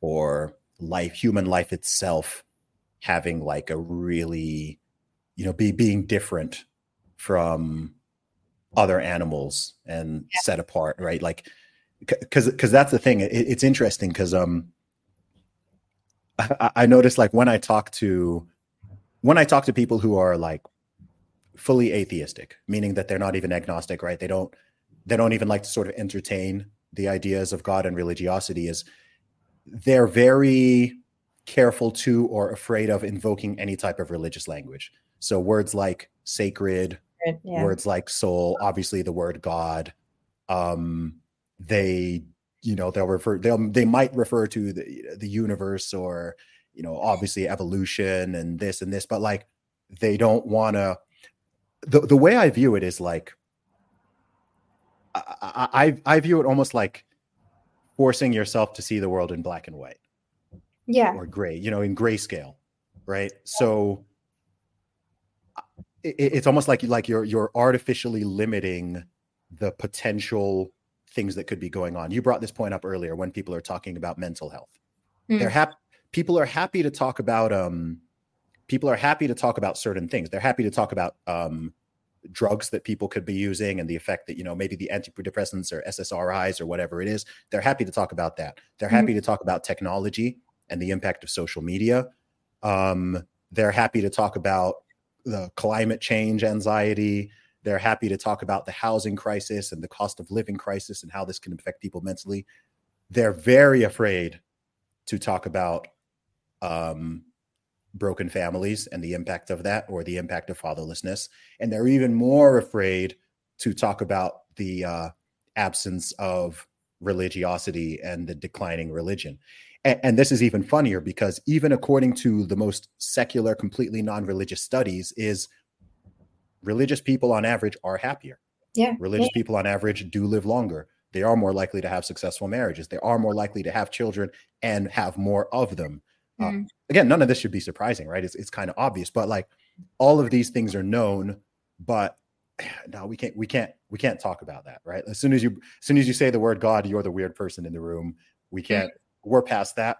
We can't even, we can't even like intellectually no consider such that. an Um, aversion to it like the no, sec- it's, it's an, yeah pe- pe- the culture is just i feel like it's become so um such like if you're not raised in a religious household when people use religious language it's like a real aversion to their argument um but i, I come across so many things where they can be justified and rationalized but something in me is just like there's something wrong about that.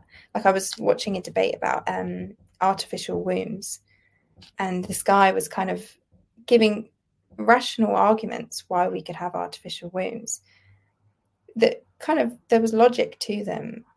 But if you're not religious it's really hard to express actually no there's there's something sacred about the woman you know holding having exactly, baby in her womb but exactly. you have to Same with the surrogacy conversation.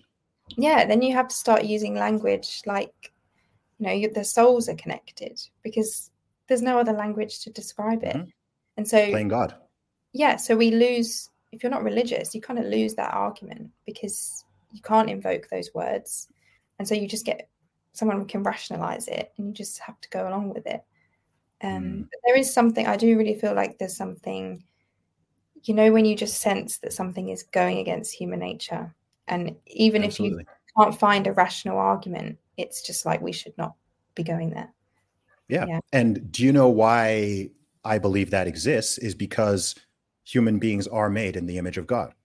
yeah And we do have we do have something within our hearts, our consciousness, our soul, which determines everyone has a you know people use the term moral compass right? We have we have a moral compass. If you look at other animals it's not it's not a moral compass right? It's just like survival and instinct right? Yeah. it's not like okay we need it, it- it- that that's really what it comes down to. And human beings have that in our nature. We have an animalistic nature but even within us even the most even like criminals even people who do horrible things even they know that they're doing the wrong thing yeah yeah right? Unless you have someone who's a true, true, true psychopath, they've got like some proper mental illness, right? They still know right from wrong. They choose to do wrong and they choose to engage in it. And all of us do this to some extent. And again, from a Christian perspective, this is because of original sin. This is due to, you know, we have free will, so we have the choice to do right, we have the choice to do wrong, but that is ultimately our choice. But we know. So that that sensation you're talking about, you are absolutely correct. It's interesting. I don't know if you've ever heard of the concept of um what do they call it? I think it's called the wisdom of revulsion, no never heard of it which is that there okay, the idea of the wisdom of revulsion, I think it's called that, is that there are certain things that you can just you can just hear or see and you might not be able to articulate exactly why something is morally wrong or Mhm. why it shouldn't be done right you you brought this up with the artificial womb Yeah. right so outside of using any type of religious language or talking about souls or talking about playing god or anything um, from a hard rational perspective this person talking might sound right, but you have the wisdom of revulsion. Even you don't you don't need to be uh, religious to have this, right? Like you just hear something and you know it's wrong. Yeah. You might Yeah. not be able to articulate exactly why, right? Like, and you see this, right? Someone might come out there and have some uh because you know someone might someone might be wanting to oh gosh i don't even want to like talk about certain things because they're so gross right someone might be trying to justify necrophilia Yeah, yeah. right and you know you have a, a- an intense revulsion of just like that is morally and ethically wrong it's not Mhm. wrong because like you know um uh, like you know, consent or harm or like like it's just like you like no that's wrong that's disgusting. You don't start transplanting human wombs you don't start just like uh do like some of the, some of the surgeries that they're doing with like this transgenders like if you i don't know if you've ever actually seen like what they really do. It's like no like this this is not right. Like Yeah. this this is just wrong. Like that so that that's the concept of wisdom of revulsion. Just like you may not be able to perfectly articulate why something is immoral or why something is wrong or why something should be done but just in your gut in your soul you know ew like that's Yeah. no like that's not that's not right Have you read Jonathan Haidt's book? Uh, I think it's in is it in the Righteous Mind where he, Mhm. he does examples of that, and some of them like like he like he talks about like siblings if they had sex with each other. Yeah. they they're not going to have children or anything. What's wrong with it? Yep. and that it can be rationalized out, but Easily, easily. love is love love is love is love. Yeah. um consenting adults like who it's none of your business. It's their private lives. Yeah it, it- easy. And then that is what we're seeing with this kind of social liberalism is that it just keeps going. It just keeps trundling on justifying everything and rationalizing each next step. And it, it, it is endless because yeah without that religious language we don't have we don't actually have a strong argument against a lot of this stuff because yeah Nope. they, they have the rationality on their side and when you start talking about souls and the feeling it looks like you're losing the argument Mhm. um, yeah because people just will mock anything that sounds religious yeah, Yeah. we're we're in interesting times freya we've gone on for like twice as long as i normally do my podcast but it's been such it's been such an interesting conversation and there have been so many diversions i feel like we could talk for another few hours Yeah. um but i know you said that you are feeling somewhat pessimistic about it all Mhm. Um, but what do you think? Okay, spe- speaking specifically to your generation, yeah what do you think that um, what what do you think? Okay, actually, you know what? Let me change this question. Not even explicitly thinking, talking to your generation, but talking to your generation and to older ones. Mhm. What are the things that you think we can do in a society and as individuals to help Gen Z win? Like how can how can we support and just create a better environment and climate on all of these different issues and Mhm. more to ensure that the look the, the, younger generations are the future. So we want to empower people in the true sense and help people to win. What can be done? Well, I think a lot of what you were saying, I was just thinking about it. Like, I do just think young people are, are lied to very often out of compassion or out of not wanting to kind of hurt feelings. And I think that's happening with all of the issues we've spoken about. You know, you, they're being lied to that, you know, the gender stuff that you're never going to find love and loyalty from anyone and you should just give up. They're being lied to that you know you can you don't have to have a sense of duty. You can blame it on your mental health. You can blame it on society. You know i, I feel young people both men and women are kind of craving that honesty. Um even if they don't know that's what they're craving like we can see it with young men being drawn to andrew tate and jordan peterson and people who are actually saying some honest truths and i think young women want that as well because we're being lied to constantly. You know, we're being told that empowerment is, like we said, being some toxic, toxic girl boss man with all those traits. We're being told that we'll be happier if we never commit to anyone, if we just, you know, spend our lives working and buying more stuff instead of actually, you know, being selfless and caring for other people. And so I think just in so many aspects of life, young people are not being told the truth about what will make them happy and actually what makes a good person. Because, like all of that feminist stuff, telling women that anything they do is empowering and forgivable, I, I think young people need a bit more like, no, not every hedonistic impulse you have is a good thing.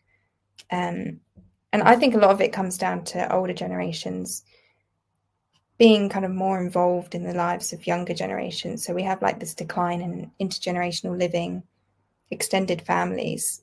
So young people aren't growing up with that kind of gu- honest guidance from from the older uh, relatives in their family.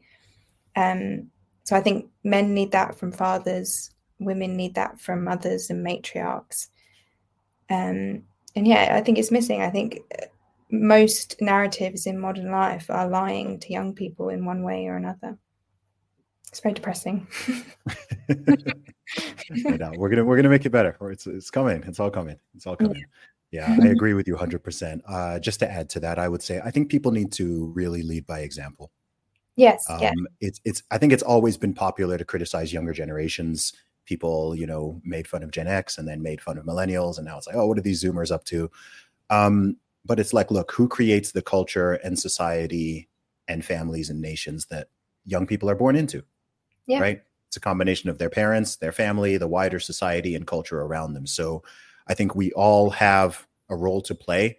Um, I'm a very imperfect man, but I do my best to lead people by example in various things, whether it's health and fitness or entrepreneurship or telling the truth and just speaking honestly about mm-hmm. these issues and having these conversations in good faith with people yeah. you agree with or disagree with. I do my best to set that example. Um, and I think everyone in their own field, in their own families, in their own nations, in their own neighborhoods, whatever they are, I think older people need to just set that, set a better example. I think that's what it is. Older gen, younger oh. generations always learn from older generations. So I think if younger generations are not behaving in good ways or are getting the wrong lessons, we need to all recognize, okay, well, they're getting that from somewhere. So yeah. let's shift those narratives. And a bit more, you know, optimism, like we were saying about, you know, the, the, the benefits of marriage and the joys of it and the kind of things that young people can aspire to that have deeper meaning, you know, making those things attractive. Um, I think, yeah, like I was saying, matriarchs and and father figures for men who are glamorizing, you know, real things that do actually enrich your life, um, whether it's family or community or faith, you know, things that aren't as sexy to kind of sell to young people, but we know through so many studies, through so much research, that that is actually what makes would, would make us happy. Amen. Freya, where can people find and follow you online? Uh, they can find me on Twitter. It's Freya India A, um, or they can go to freyaindia.co.uk, which is my Substack. It's awesome. been so good to talk to you. Um, it's been a really insightful conversation, and keep fighting the good fight. Thank you. I will. you too.